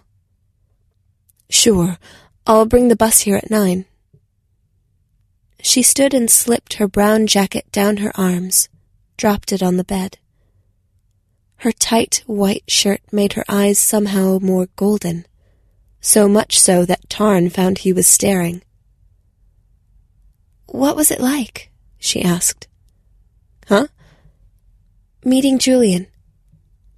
You make it sound like a social event. I was scared. So you aren't scared of meeting him again? I hadn't really thought about it. He might be flattered that you've based your outfit on his uniform. She flicked Tarn's red kerchief. Then again, he might not be so pleased. Oh, it's not for his benefit. I'm selling an image to customers. Everything about my appearance is carefully calculated for effect. He held her gaze. Surely I don't have to tell you that. She laughed and shook her head. And I thought you were just a simple farm boy. I am. What do people do here after dark? Anna pulled back a curtain. Sunlight revealed floating dust. Drink mostly, Tarn shrugged. Or work. Drink it is, then. She threw back her head so that the red hair fanned and flamed. For now, I'll grab some rest and then sample your local delicacies at the diner across the street. She unfastened the belt to her trousers and halted, and turned her pale face towards him. Is there anything you'd recommend? Eat in the hotel? She laughed. Thanks. Tarn stood in the doorway. Something about Anna confused him. A pleasant confusion. Her smile, Somehow it made him smile, too. Tomorrow, then, she said. At nine. Okay. And bring the buckle.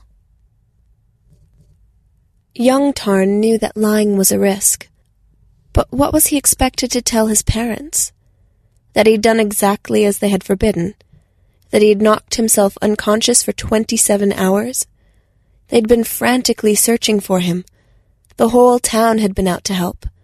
They'd been up and down that road so many times, and then suddenly there he was, confused, cut, and bleeding, and with a lump the size of a fist on his head. The lie started out of fear and grew out of necessity. He'd been surprised at his own invention. Kidnapped at gunpoint from the field, he'd been taken deep into the jungle, all the way to Julian's base at Black Lake. There he had witnessed the Imperial trooper challenge a prime leader, dispatched the creature with the efficiency of the trained killer, and established authority over the large family. He wanted troops, and these were his conscripts.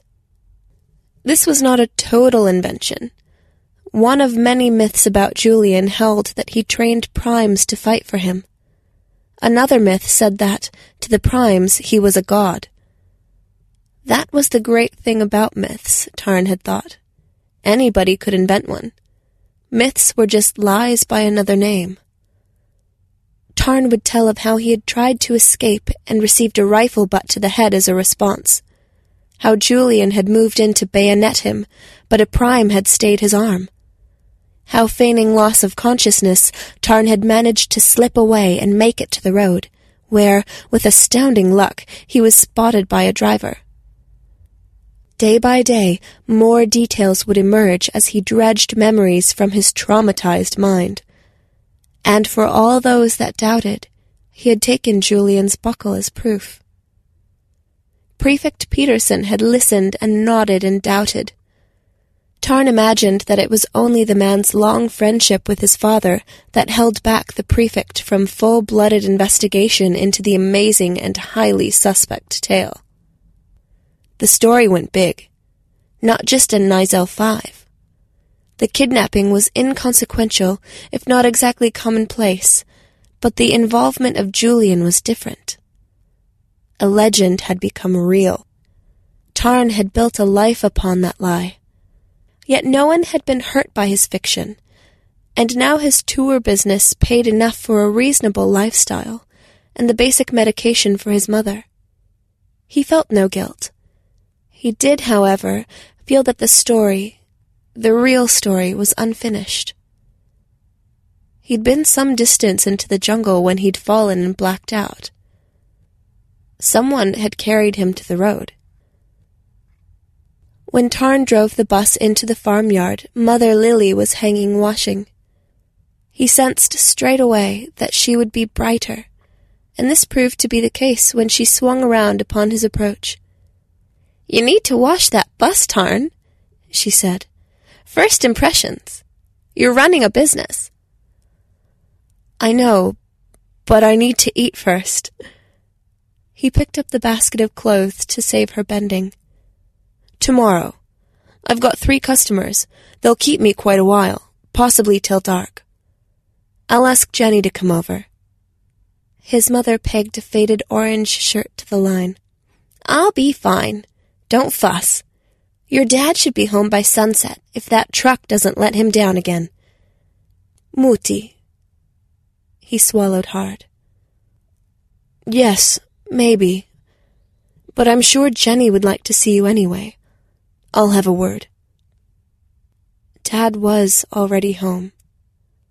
His grave was in the lower meadow. But Tarn could not break the news to her again and again. Sometimes a lie was the kindest way. Besides, within the hour she would again slip into that unresponsive place where she spent a majority of her life. Do as you like, she said. You usually do. And where did I learn that? He held out his hands. I'm sure I don't know. She gave him a rare smile and then waved him towards the kitchen. Let's get that food. The bus won't wash itself. The next morning, at precisely nine o'clock, Tarn arrived at the hotel in a still unwashed bus to pick up Anna and the two companions. They emerged dressed in dark green shirts, chestnut trousers, and black boots, and carrying various equipment. Anna had a fat cloth bag slung over her shoulder. The shorter and stockier of the men carried a camera in one hand, a small case in the other, and had a water bottle slung from his belt. The other wore a rucksack and had a smaller camera around his neck and held a rifle. Taking no chances, I see, Tarn told Anna as she climbed on board the bus. I take chances all the time. That's why I go prepared. She took the seat directly behind him. So, what's the usual tour? Customers like to see the site of some of Julian's daring raids. Most are from before I was born. First is the bridge over the Gelb River. You can see the old burnt timbers still down there on the banks. The townsfolk rebuilt the bridge before I was even born. Next is the tree house where our cold Colonel Frank was found hanging. And then there's the ruins of the old armory, and the cottage of the Quisling, and the stolen arms of the statue of Arnold. After an hour and a half, he pulled in at the side of Lake Poor Fortune. On the far side, slim purple trees crowded in against the shore. This was the site of the final battle of the war, when the Imperials cut their losses and ran. They say the lake was filled with bodies, and they're buried just beyond those trees. Anna shifted restlessly. Let's get to the jungle. I've had enough history. I want to hunt. Hunt Julian? You'd hunt an old man? He may be dead now anyway. He wasn't exactly young when I met him. Alive or dead, I still have a film to make. As if on cue, her companions started to adjust their cameras. These visual magicians are Hashi and Benedictus. Hashi is the short, mean-looking one. He tells me he drove for the Maori mob. Benedictus spent time inside for inappropriate behavior. He puts the tacky and taciturn. Neither of them say much. They communicate through their art. Hashi gave her a sideways glance. You're full of it, Anna. She laughed. Okay, sometimes they say too much. She leaned forward and put her hand on Tarn's shoulder. You were going to show me the buckle. He reached into his pocket and handed her the object. He heard an immediate intake of breath. What is it? he asked. I've done a lot of research into the military, the campaigns, equipment, and so on. She waved the buckle in front of his face. See the Earth and Moon? I'm pretty sure this is Imperial military issue. In fact, I'm certain. That's good. I can't wait to get started. Tarn fired up the bus and moved off. Any part of the jungle in particular? This is your story, she told him. Take us to the place where you were found. Tarn leaned against the hot, sun-baked side of the bus and clipped a water bottle to his belt. He examined the undergrowth. The jungle stretched out in a near straight line to the left, where the uninspiring buildings of Dorf hugged the skyline, and to the right, where the road disappeared over the horizon to eventually connect with New Bonn, capital city of Nizal 5 and home to the wealthy, weird, and wicked. Opposite the jungle, cultivated fields stretched out in a variety of pastoral greens and yellows crisscrossed by lanes and punctuated by the occasional huddle of farm buildings. Far beyond those fields, and over the edge of the world, lay the industrial heartland of the fortress towns of Hexagon and Quarrymouth. Tarn strolled over to the spot where he'd been discovered by the driver. The prime path was still evident. Once we get into the jungle, it all looks the same, he said. I could never remember the route. This is not the only path. Anna took the case from Hashi and removed the strange yellow cap. Let's try it on. You really believe it will work? Tarn had no idea what was possible or impossible. Off-world was a place of the imagination. Only Nizal 5 was real. That depends. How big is your head? Does it matter? He took off his black cap and stuffed it in his belt. She reached up and placed the special cap on his head. No, just helps it stay on. She gestured to Hashi to start filming. Don't try to remember, she told Tarn.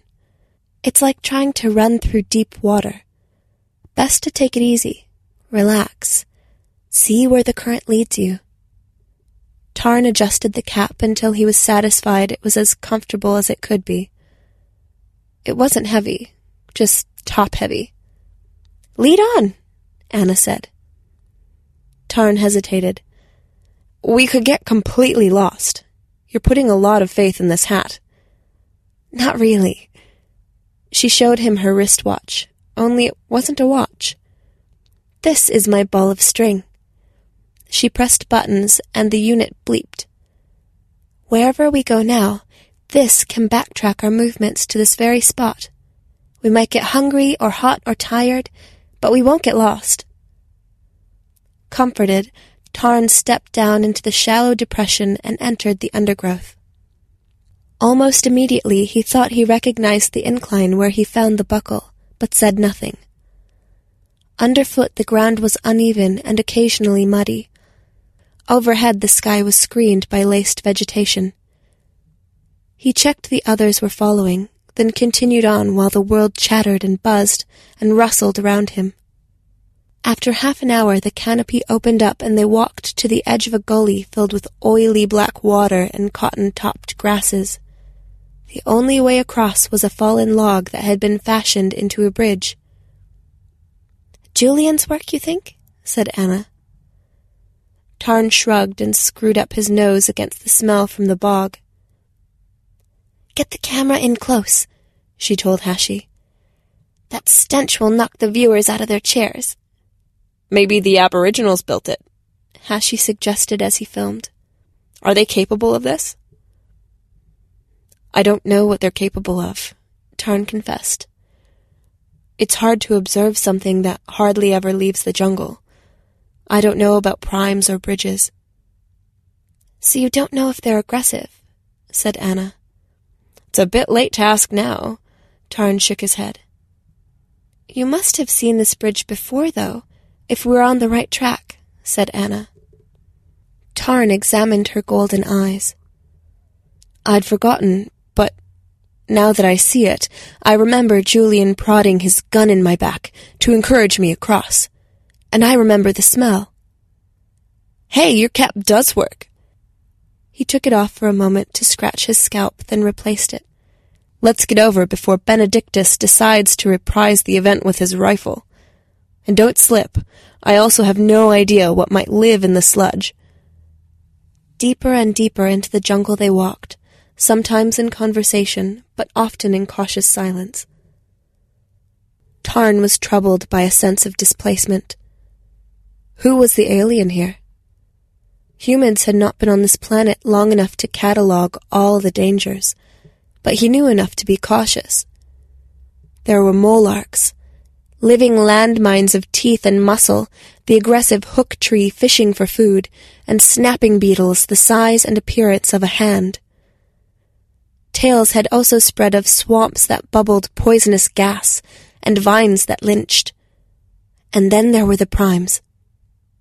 There was so much to learn here. However, colonization priorities were clear. First survival, then freedom, and finally, for those with the time and curiosity comes cataloging. Another hour passed, and, with the sun past its zenith, Tarn sat upon a flat rock and phoned Jenny. He spoke quietly and briefly. When he dropped his phone back into his pocket, Anna joined him on the rock. You're a good son, she said. Is your mother not well? She manages. We both manage. She must be proud of you. He stood. When she remembers who I am. They moved on up the path. From time to time, Anna would narrate to the camera or record Tarn's returning memories from that traumatizing event so long ago. Occasionally, they would come to a crossing of routes or a split, and Tarn would meditate to let the cap ease out his memories and choose the path. At least that's how he played the game. It hardly mattered which way he went, it was all new to him. Soon Tarn's feet were sore with the uneven ground, and his shirt was patched with sweat. He'd fallen more than once, and also scratched his right leg on a branch. Could we take a rest? he asked Anna. I thought you colonials were as hard as nails. Not this colonial. I'm as hard as a mint nut, which isn't very hard, in case you were wondering. He felt for the supply in his pocket and brought out a mint nut, placed it in his mouth. I'm just a simple tour guide, he mumbled. She gave him the smile, and, for a moment, he regretted his words. Perhaps he should have played tougher to impress her. He shed the thought. Lying to others was easy, but he shouldn't lie to himself. He had a long history of taking the soft option. His father had made sure of that. Okay, said Anna. We'll stop soon. When they next came upon a clearing, Anna dropped her bag and sat with Tarn upon the damp grass. He gazed around at the ring of shadowy undergrowth, the twisted leaves of copper, green and red. Anything could be hiding in there, watching, waiting. What was he doing out here? The money no longer seemed a sufficient reason. He didn't know where he was going, and he could be leading them anywhere, into danger or a trap. This place could be holy ground to the primes. Or maybe Julian was real after all, and still alive. He examined the cap contraption. This was crazy, trying to simulate memories he didn't have. What damage might it be doing to his head? Still, it was too late now. He was here. Does Earth have jungles like this? He asked Anna as he watched Benedictus prowl the perimeter with his rifle at the ready. You don't know? Her brow furrowed. Hashi slumped down a short distance away. Maybe he doesn't know anything.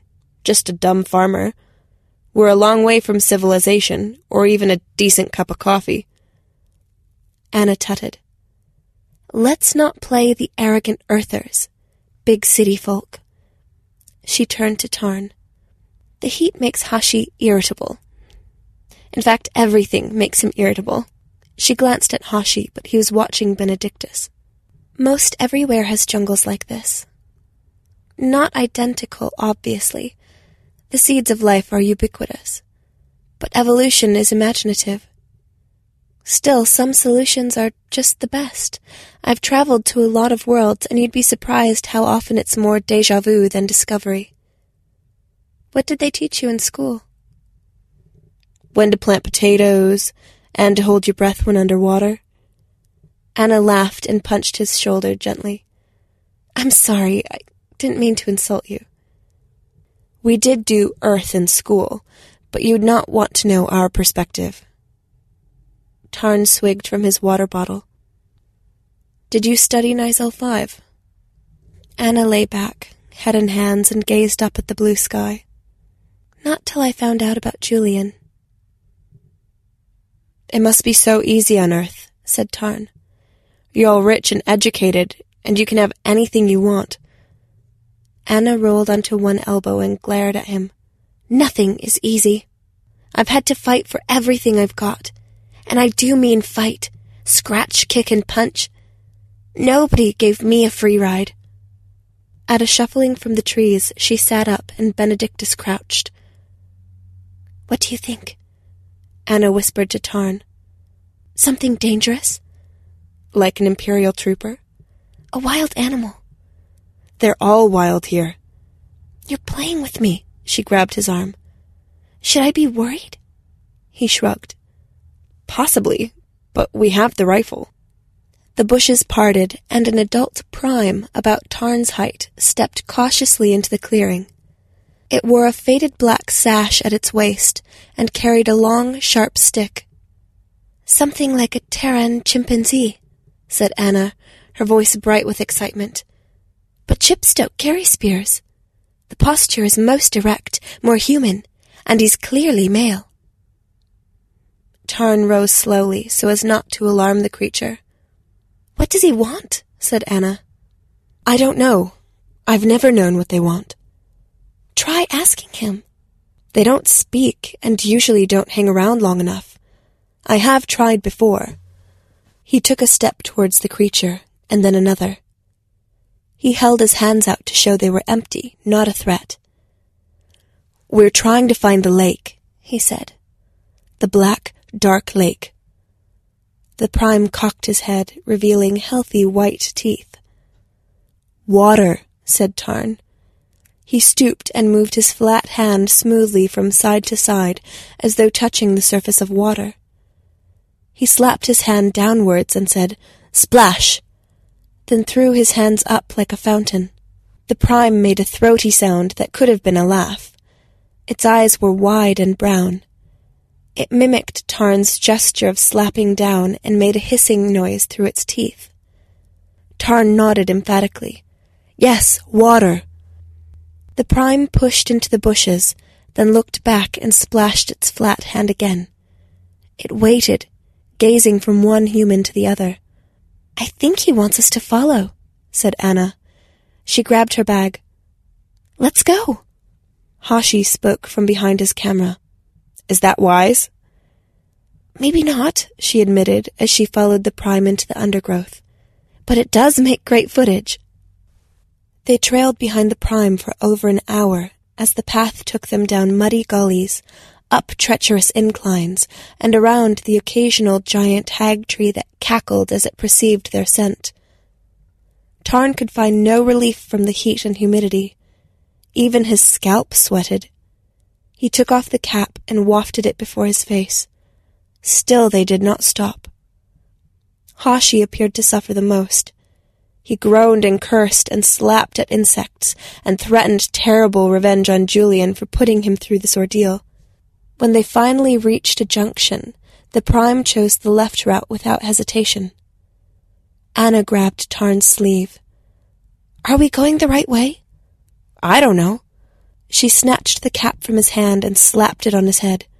Try now. He grunted and peered to front and rear. Yes, I think so. Within minutes, his guess proved to be correct. The path opened out, and they found themselves upon a narrow grass bank. Before them, a circular lake stretched out possibly five hundred meters to a bank with thick, twisted gem fruit trees.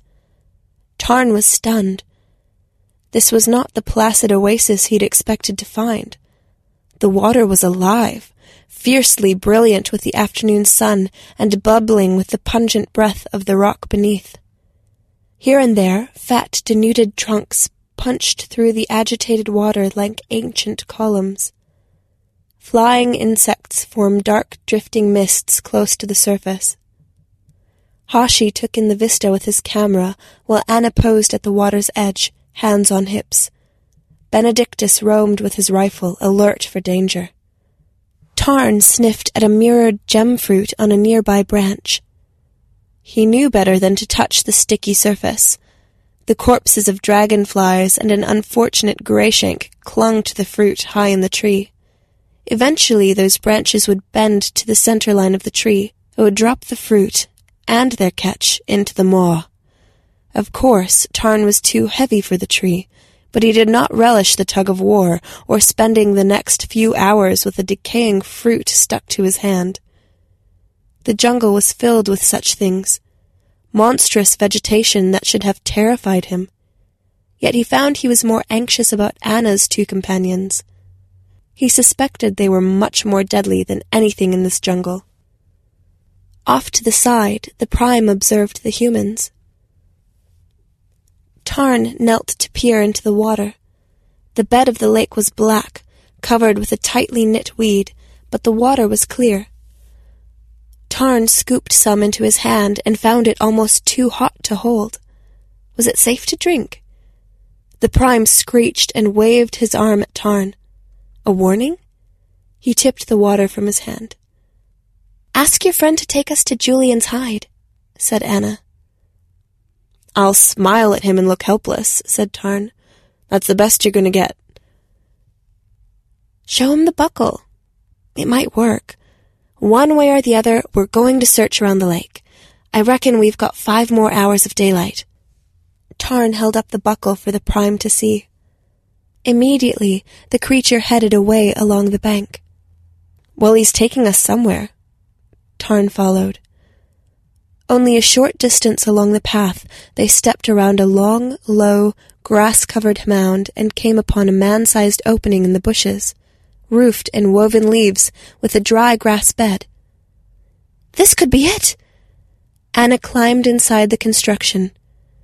Julian's hide. His home. Or a prime nest, Tarn suggested. Do they nest?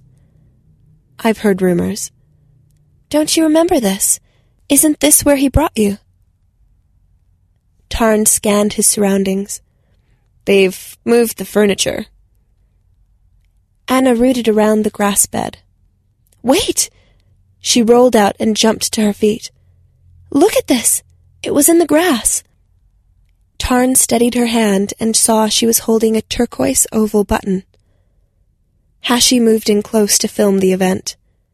This is military. I know it, she insisted. Tarn could not deny a surge of excitement. Here was some real evidence. A screech sliced the air. Tarn spun round to see their prime guide shaking his spear at Benedictus, who was standing upon the long grassy mound. The creature was unhappy about something. He wants you to move, Anna shouted, and I think I know why. Hashi turned his camera towards the confrontation. I think you're standing on a grave, Anna announced. Benedict moved to step down, but she yelled, No! Stay there! Let him scream! Hashi, are you getting this? The prime screeched again and pointed its spear like an accusation. Tarn felt he should do something.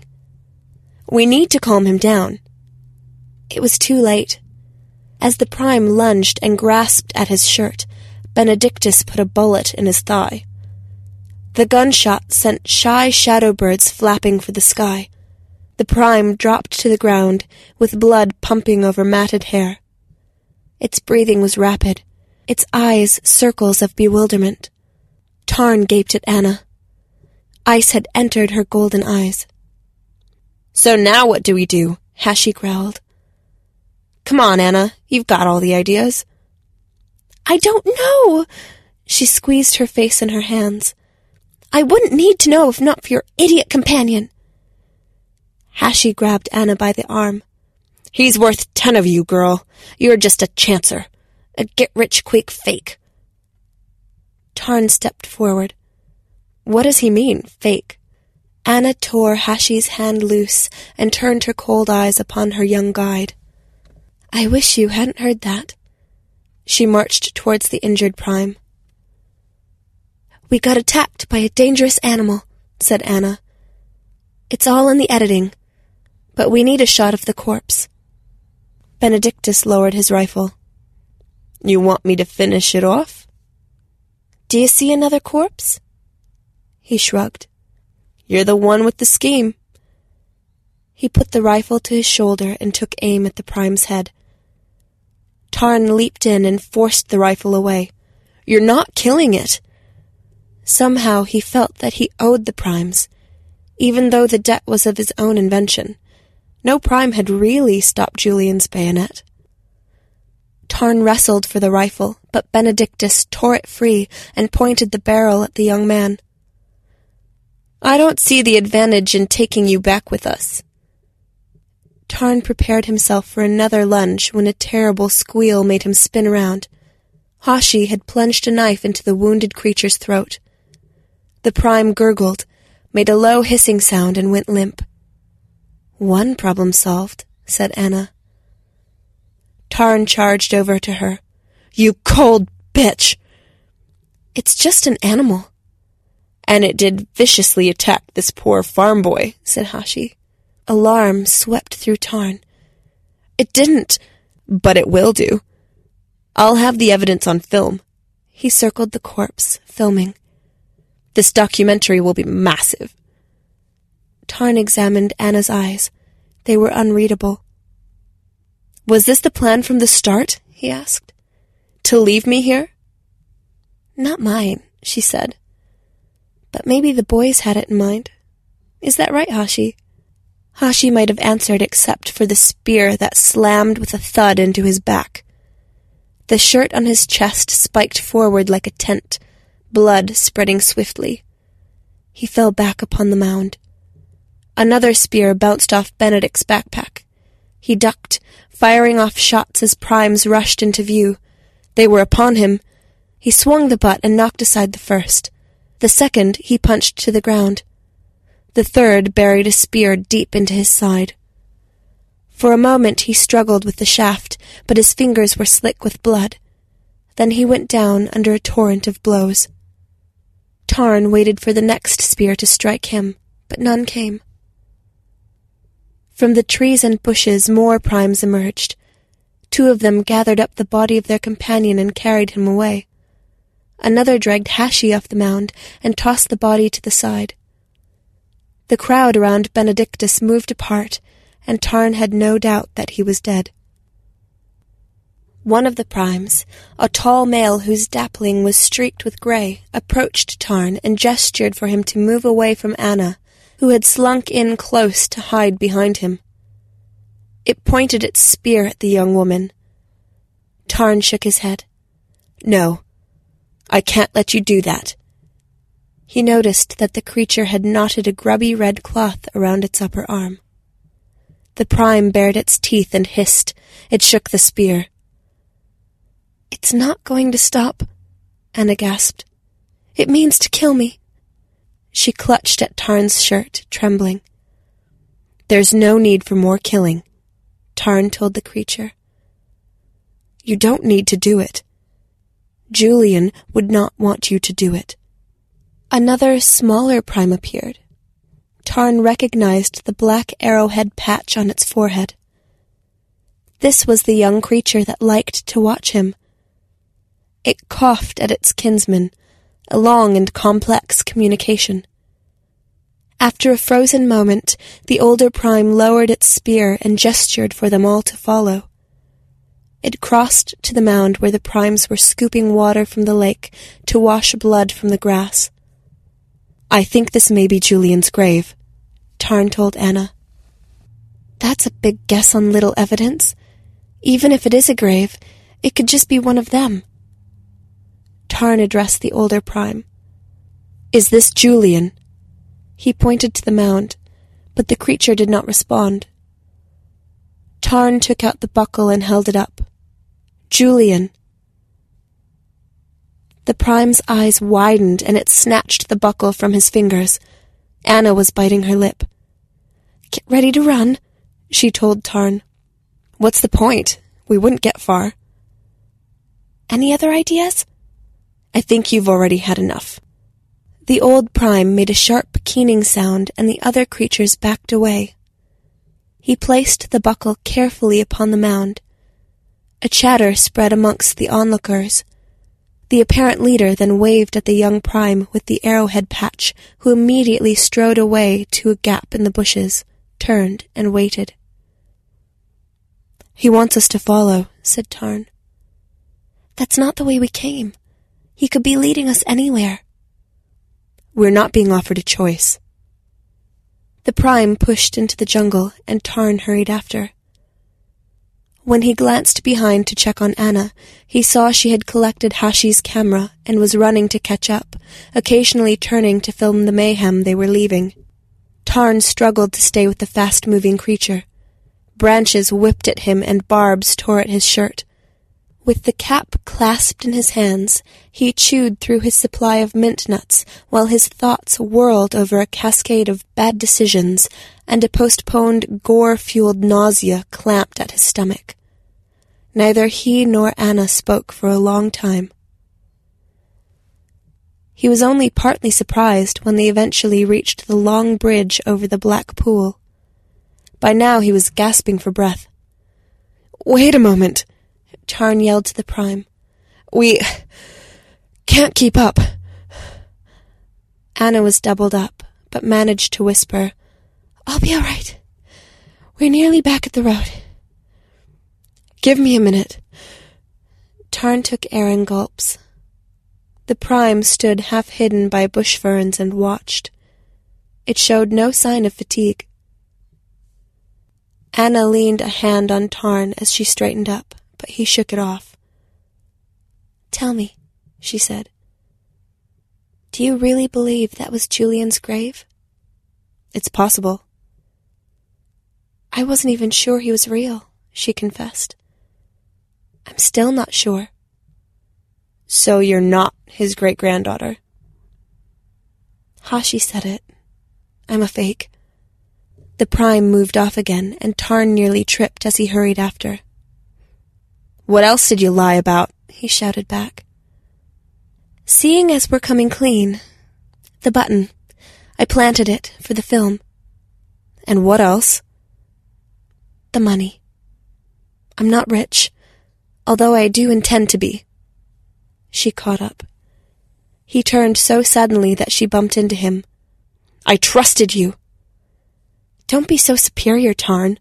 I know you were lying about being kidnapped by Julian. You're just as much a fake as me. What makes you memories? She cut him off and snatched the yellow cap from his hand. This brought your memories back. But the truth is, it's just an ordinary cap with wires. It does nothing. It was all about the film. She tossed it into the bushes. The prime returned and gestured for them to move on. Was everything you told me a lie? He asked. The buckle might be genuine. So we're no closer to the truth about Julian now than we were before, said Tarn. Was it all worth it? She held the camera to her chest. I wasn't looking for the truth. Just the chance to make money. Two men are dead.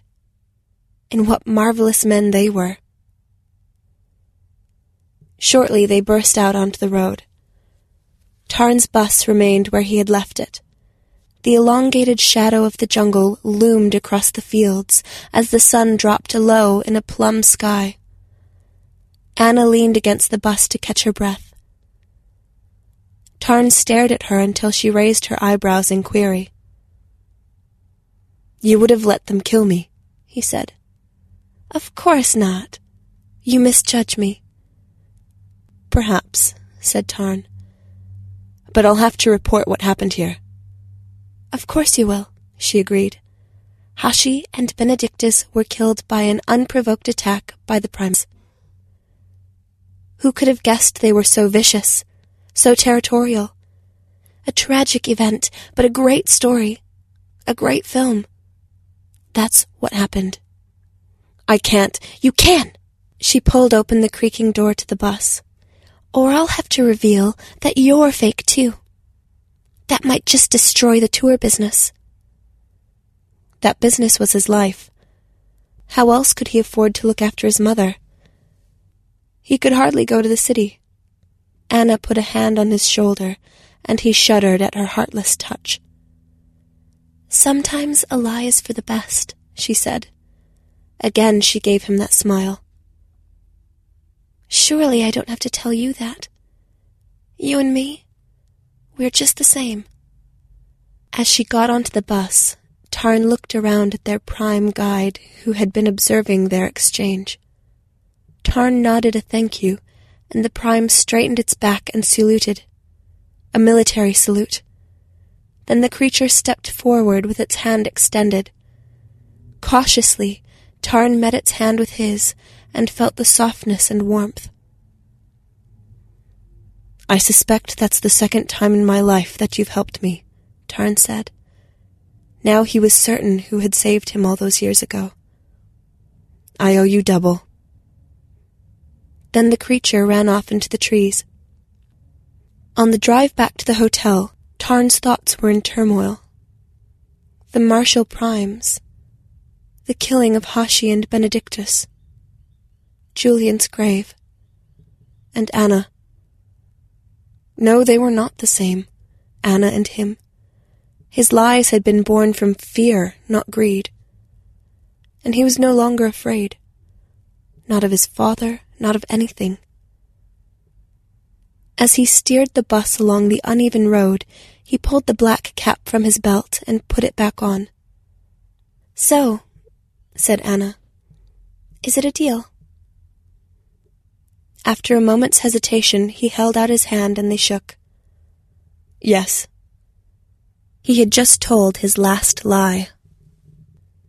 As soon as Anna was in flight, Tarn would visit his old friend, Prefect Peterson. Anna would arrive at her destination to the welcome she deserved. Tarn expected problems from Peterson, not the least the gloating of a man finally proved right. But, whatever the consequences, Tarn was ready to bear them. Tonight he would consider his future, his skills and options, his chances of another job, and, just maybe, the possibility of a new tour. Tomorrow, he would wash the bus.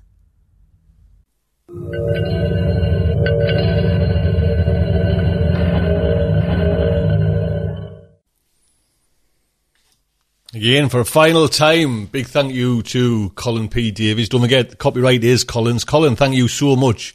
Thank you so much for, you know, ending 2015 for with a great story. And Sarah, it was lovely to kind of, see, to have you on, you know what I mean? Lovely to kind of come over to Starship Sofa's fold. Hopefully, hopefully both of yous, we can get you again in 2016. That would be fantastic. So that is that is 2015 coming to a close. Do you know what I mean? We have, like I say, lots going on in 2016. It is Starship Sofa's 10th year. Jeremy is kind of up and running and doing all sorts. You know what I mean? Submissions are open at this time. They will soon be closed, though.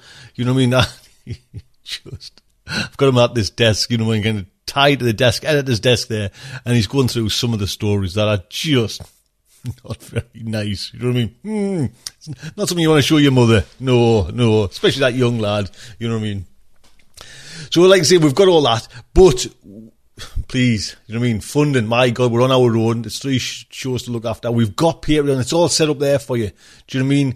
Little kind of donation. Get we're through this year. Get we're kind of sorted. You know what I mean? Make my dream come true where I kind of retire soon and kind of do this full time, man. That's the goal. I've got all sorts of kind of irons in the fire, which I'll be talking about. I'll do a, a meta show one day and kind of lay it all down, what my ideas for 2016. That'll be coming soon as well. Listen, at the actually at the end of this, you know, I've got my little kind of add on at the end of the kind of the the outro music. If you wanted to kind of listen to a, a few more words by my good self, you know, on my experiences keeping fit, because I am a bit of a health guru. You know, I mean, I like to think myself one, anyways. You know what I mean? And with this being you know, the kind of time of year. It's it's it's up to you anyway if you want to go and listen to that. But if you don't, well, listen, it's been lovely having you on you know, on the ride for 2015. If you've been there since the the beginning in 2006, you mean June 2006? Yes, and I can tell you know because I've moved all photographs from well, I'm using Dropbox still, but I'm now using the Google, the Google's cloud for photographs, and it puts them in all nice order, and you know. I can. The first pictures of Corbett's chair were kind of in the June of 2000 and, and, and six. That's where I can kind of tell, well, we kicked off round about there as well because I was messing around and doing these images in 2006. Mm. So, main thing is support we you know, Patreon, don't forget all that. Big thank you to everyone throughout the year who's kind of helped and contributed and giving up their time. Do you know what I mean? Everyone else, you know, appreciate what we're doing there and look after it. That's all I ask in 2016. And that you're healthy and well and you have a blast. Do you mean that's the whole point of kind of living that you enjoy it? Do you know what I mean? Join the newsletter. There's a lot going on there where we kind of, you know, it is a community and it's a, certainly a community over there. And, you know, we've got a lot going on over there where, we're, you know, we're going to kind of help out as well, you know, as a, a community does and do things and, you know, health wise as well. There's all sorts going on, all sorts. Get the newsletter, you'll find, you'll find all that out in the future. But I'd just like to say thank you so much you know I mean? 2015 was a good year for me, kind of, you know. Yeah, I had a few like bumps and dimps, but you know, a good year. I hope it has been for you. Until 2016, I would just like to say good night from me.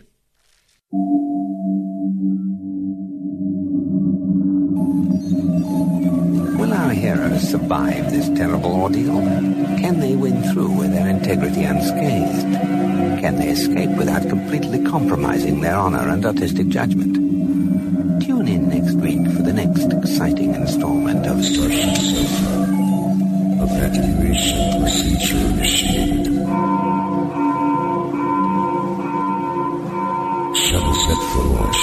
Airlock will be opened in three, two, one. This presentation has been brought to you by the District of Wonders Network, dedicated to podcasting the finest genre fiction. You can learn more about the District of Wonders and their many literary productions at their website, www.districtofwonders.com. Thank you for listening. This is where I want to just, you know, with the kind of reaction reaction I got from talking about the, you know, making the troubles in the in the Lake District with the weather. I got such a lovely response from that. And I thought, oh, that'd be nice, you know, odd times to kind of put it like something not related to Starship Sofa, just, you know, just a thought or a random part of my life, something like that, just so I can kind of talk on for a, a few minutes. Do you know what I mean? Just tip it, tick it on the end and see how it goes. And with we're coming into What's especially nice as well, 2016, the 10th anniversary of Starship Sofa, we originally set out, do you know what I mean, myself and Kieran, to, to do this like, like a talk, you know what I mean, the, the idea, before it was even Starship Sofa, was called Corbett's Chair. That's what we kind of originally had the name. And I've looked and I've still got bits of the artwork where I kind of cobbled it together. Do you know what I mean? So it was Corbett's Chair. And the idea was, you know, we would sit down and we would talk about science fiction. And, you know, Ronnie Corbett from the two Ronnies, a British, you know, TV classic, show two TV icons in the comic industry. They got together and Ronnie Corbett, a little fella, would sit down on this chair at the end of a show and just chat. And that's quite fitting. You know, 10 years on, I would do the same. And I thought this, you know, this particular time, you know, the, the, the new year and, well, my exploits, should I say, in trying to get fit, trying to get on healthier. And this was probably about well, it was probably more than 15 year ago. Do you know what I mean? And I was kind of, I think, you know, getting to fit, fitness, looking after yourself has been here with me for a long, long time. It's kind of doubly there now. Do you know what I mean? Uber kind of in with everything now. But it was a while ago and, you know, not that I'd lived, you know, a kind of an unhealthy lifestyle, but I think I needed to kind of, you know, take note of you know, the, the kind of mess I was eating probably and, you know, and I, I thought, you know what I mean? And I, like I at the time it was early, you know what I mean? Early days. I thought actually I was coming with, you know, just starting hay fever. And I thought with all kind of remedies and, you know, natural things, I might be able to kind of get shot of that. And as it happens, I didn't have hay fever, you know what I mean? Just kind of sneezing that, but there was, for a number of days, it was kind of, you know, it was just one of these things where it was kind of playing on my mind and I was sneezing a lot and, you know, and I was thinking, am I allergic to something? Am I kind of, and I just wanted to kind of make sure on the, you know, the beginning of the year, I also remember it was the new year as well. It was one of those kind of resolutions. Let's get fit. Let's sort myself out. Let's, you know, and I thought it'd be nice now to kind of reminisce about that because it's exactly the same time when I kind of took this up. And I was just looking, just when I, came before I started there, fun facts about sneezing. it comes out at a hundred mile an hour you sneeze, do you know what I mean? And for that, there is a split second there where for the briefest, honestly, for the briefest of seconds split mind, you lose everything, every bodily control. You're not, you're not capable of kind of doing anything, you know, you, you can't, certainly can't stop it. Do you know I mean? And I love that idea, like, not that I love it kind of mentally or health wise, you know what I mean? But just for that second, you've got no control, and that sneeze comes out, and germs go everywhere and all sorts. And I'd been like a little bit, not to say plagued by, you know, but it was enough to kind of put on the radar that I wonder if you're becoming this, you know, and you're becoming that, and it's because you're eating, you know, and all that. So I took this idea to get fit and to get kind of healthy for the new year. Now, like I say, we're probably talking round about the, you know, the, the 2000 millennium, maybe even a little bit a bit before that when I kind of took up this course, you know, each and every year it seems it happens. And one of the things was we've got this kind of a shop called Holland and Barrett and it's Neal's Yard and it sells, you know, like all these kind of herbal remedies and I'm actually I'm still taking, I've got to go to the whole rack of vitamins there, but it sells all these kind of stuff, you know, and I got into kind of trying to really be healthy eating. So I was eating like lots of nuts and lots of kind of dried fruit. And my favourite thing was, um, it was like, you know, the dried apricots. Oh man, I loved the dried apricots. And that's where I kind of, and I quite liked it for that, do you know what I mean? Because I love that stuff even nowadays, do you know what I mean? The dried apricots, all dried fruit. And I was aiming to go kind of down that road look after myself, start getting away from kind of crisps, you know, white sandwiches, especially, you know, and all that kind of nonsense, and just start kind of slacking on these particular things instead of have taken like, say, a beer to work or anything like that, where it was kind of pop, coke, you know what I mean, that the usual stuff. And the main thing was though, I wanted to kind of get fit, and it was when as well. This is, I guess, the time as well when Newcastle United was pretty doing pretty well. And in the city, they'd opened up their own gym. And this was the kind of cool thing. It was a Newcastle United gym and it was on five floors and it had everything, man. Oh, man. It had right in the basement. It had like a kind of full fancy swimming pool, all the saunas, everything like that. I mean, it cost a fortune a month. I remember that, you know, but on a different floor, it had all kind of these dance floors you know, yes, now it's these are kind of common knowledge, but like I said, there was five floors of machines, personal instructor floors, dance floors, studios, this, that, the other, swimming pools, saunas, the lot. You got your own, t- you know, you got like towels given, dressing gowns, slippers. The whole thing was gorgeous. I mean, the price was at that time fantastic, but everyone kind of went there. And I was going, I must have been going there with my friend Dickie for about, oh, let's see, we'd been going there three or four months anyways. Do you know what I mean? We're right into it, you know. And I guess at a gym, you're normally a bit kind of shy, you know, when you first go in. So we'd kind of been there a few months and we would, you know, we'd go around the kind of weights, we'd do all the cardio, we'd do everything like that. And we'd even do these kind of classes. And now I'm not normally into that kind of thing, you know what I mean? But we would do them because, uh, like you see, you come out, you know, for 15 minutes. I think one was called Bums and Tums, you know what I mean? You'd come out like, man, just shattered. So here we are. We kind of we we, turn, we rocks up one day. We does all our kind of weight, all our kind of you know cycling, row, and everything like that. We were planning to do a kind of sauna and swimming and a, like a jacuzzi, and we'd been, you know, I think we'd booked ourselves into some sort of abs crunchy kind of thing where your butt's in the air and you're kind of doing loads of sit ups and all that kind of nonsense. And this is where, as well, this is where I'm going to kind of bring you back. I was kind of a couple of months into it of trying to kind of look after myself, or a few weeks of, you know, it was somewhere around. That's what I'm trying to think back now of this new year. So I'd been doing it for a little bit, and I think I might have been because I do give, I give up. You know what I mean? I think I might have been starting to wane, or you know, just uh, something wasn't clicking right. And I was starting to get hungry all the time. Do you know what I mean? And I wanted, but I wanted to kind of desperately, you know, stick to me kind of healthier lifestyle because I certainly did feel a lot better. Do you know what I mean?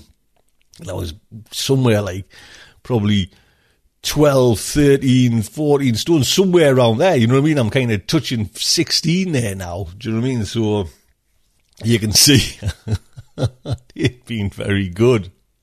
So I, I think what I wanted, I wanted to kind of, if I remember rightly, I wanted to kind of not eat crap, but, you know, still eat the healthy, was hungry. So I remember my wife buying us that day, or, you know, that morning, I had, you know, it was one of them big kilogram bag of dried apricots. And mind you, I could eat them and survive, uh, but I couldn't eat all that. Do you know what I mean? But for this day, one day, you know, I decided I could eat all them. Do you know what I mean? No problem whatsoever and eat a few more. Do you know what I mean? So I was eating all this kind of dried fruit and this kind of big bag of apricots. We did all the gym and everything like that, and I sailed through it. Do you know I mean? But then we were booked in for this certain time for this, you know, like kind of advanced, you know, gut wrenching kind of bums and tums, abs, some sort of class. I started to get this pain in me, in me kind of lower rib cage. You know what I mean? It was kind of wasn't like in me gut. You know what I mean? Where I thought, oh, what the, you know, instantly, oh, there's something not right there. So I'm starting to get this kind of pain, you know, in there. And I was going through the kind of this routine with Dick, you know, Dick and my friend, and I could see him on the floor. We're both kind of lying side by side. And I was like, oh man, Dick, oh God, Dick, something's up here. So we left there. Do you know what I mean? We kind of left this, this little workout session, this studio session, went downstairs to, honestly, and like I say, when I say this club was fantastic, do you know what I mean? Just brand new. Everything was gorgeous. We went downstairs. I said, I'm going to have to like go to the toilet. I don't know what the hell's wrong with us. But I said, I don't know if it's like wind. Do you know what I mean? All these kind of apricots, I've kind of troughed. Do you know? And, and it was almost like cramp. Do you know what I mean? by the time I got to the kind of toilet, you know what I mean? I'm kind of sweating almost. Do you know what I mean? I'm like, oh man, I'm trying to like be healthy. What's going on here? You know, I'm, I'm doubled up there. I get into the toilets, you know what I mean? And I think, oh man, I need to kind of just go to the toilet, see if that'll kind of this wind will, you know, get, get, get sorted. And I didn't know if it was wind or, wind or cramp or anything like that. So I goes into the, the kind of the cubicle, like I say, brand new, you know, fantastic cleanliness. It's just unreal. And I start to kind of undo the, you know what I mean? Kind of, you know, assume the position and, you know what I mean? I can just kind of get there. Do you know what I mean? I'm thinking, thank God for this. It looks like it was, you know, my worst fears have come true. You know what I mean? Eating that bag of prunes is, the sole cause and this is the sole kind of, you know, final outcome. Do you know what I mean? I'm going to have to sit on the pan for bloody hours. So I'm in this, you know, picture this. And this is, please, you know, ladies, gentlemen, do you know what I mean? your kind of senses. I'm in what's only kind of probably described as a, a skier, you know, like a kind of a snow skier in that kind of downhill position. Do you know what I mean? Like a, a, ski jumper. You know, where you go in that downhill position. And that's the only way I can kind of relieve myself. You know, me, you know, everything that you going round my ankles in this position, trying to get down and I sneezed. And that's when you realise, you know what I mean? It's a bad day. And in that split second, when I say, you know, sneezes, for that split second, you have no control. Things shoot out at 100 mile an hour. yes, the worst imaginable thing happened. And for that split second, it did. I sneezed and no bodily grip on muscles or anything was was inevitable. And like I say, the the result was pretty was pretty horrific, to be quite honest. And I didn't know what to do. Do you know what I mean? I'm standing there in this downhill position, looking at a door which looked, you know what I mean, all nice posters, all kind of keep fit this and do this nice lift music going on. And at the back, I knew there was a sight that would kind of make any anybody just put their head down in shame. And for the next 30 minutes or something, I had to stay in there. Excuse me. I didn't tell anybody. I didn't. Are you all right, John? Ah, yeah. I just, just getting, get myself sorted. I still got hay fever, Tone. I think it's past. I think it's past. But yes, that's the reason. So there's a little warning for you. You know what I mean? This New Year's kind of resolution. Make sure you don't, you know, because there is a there is a cause and there is an uh, effect, and the. Even when we're on a budget, we still deserve nice things. Quince is a place to scoop up stunning high end goods for fifty to eighty percent less than similar brands. They have buttery soft cashmere sweaters starting at fifty dollars luxurious Italian leather bags, and so much more. Plus, Quince only works with factories that use safe, ethical, and responsible manufacturing. Get the high-end goods you'll love without the high price tag with Quince. Go to quince.com/style for free shipping and 365-day returns. the cause of eating one bag, one kilogram bag of dried dried apricots, the effect is it's not a very nice one to kind of, it, it took a while. It took 30 minutes of a lot of toilet paper, a lot of embarrassed flushing, and that was the result. So there you go. My little venture down into the kind of the health world. I hope you never ever have to go down down there and visit that particular scenario.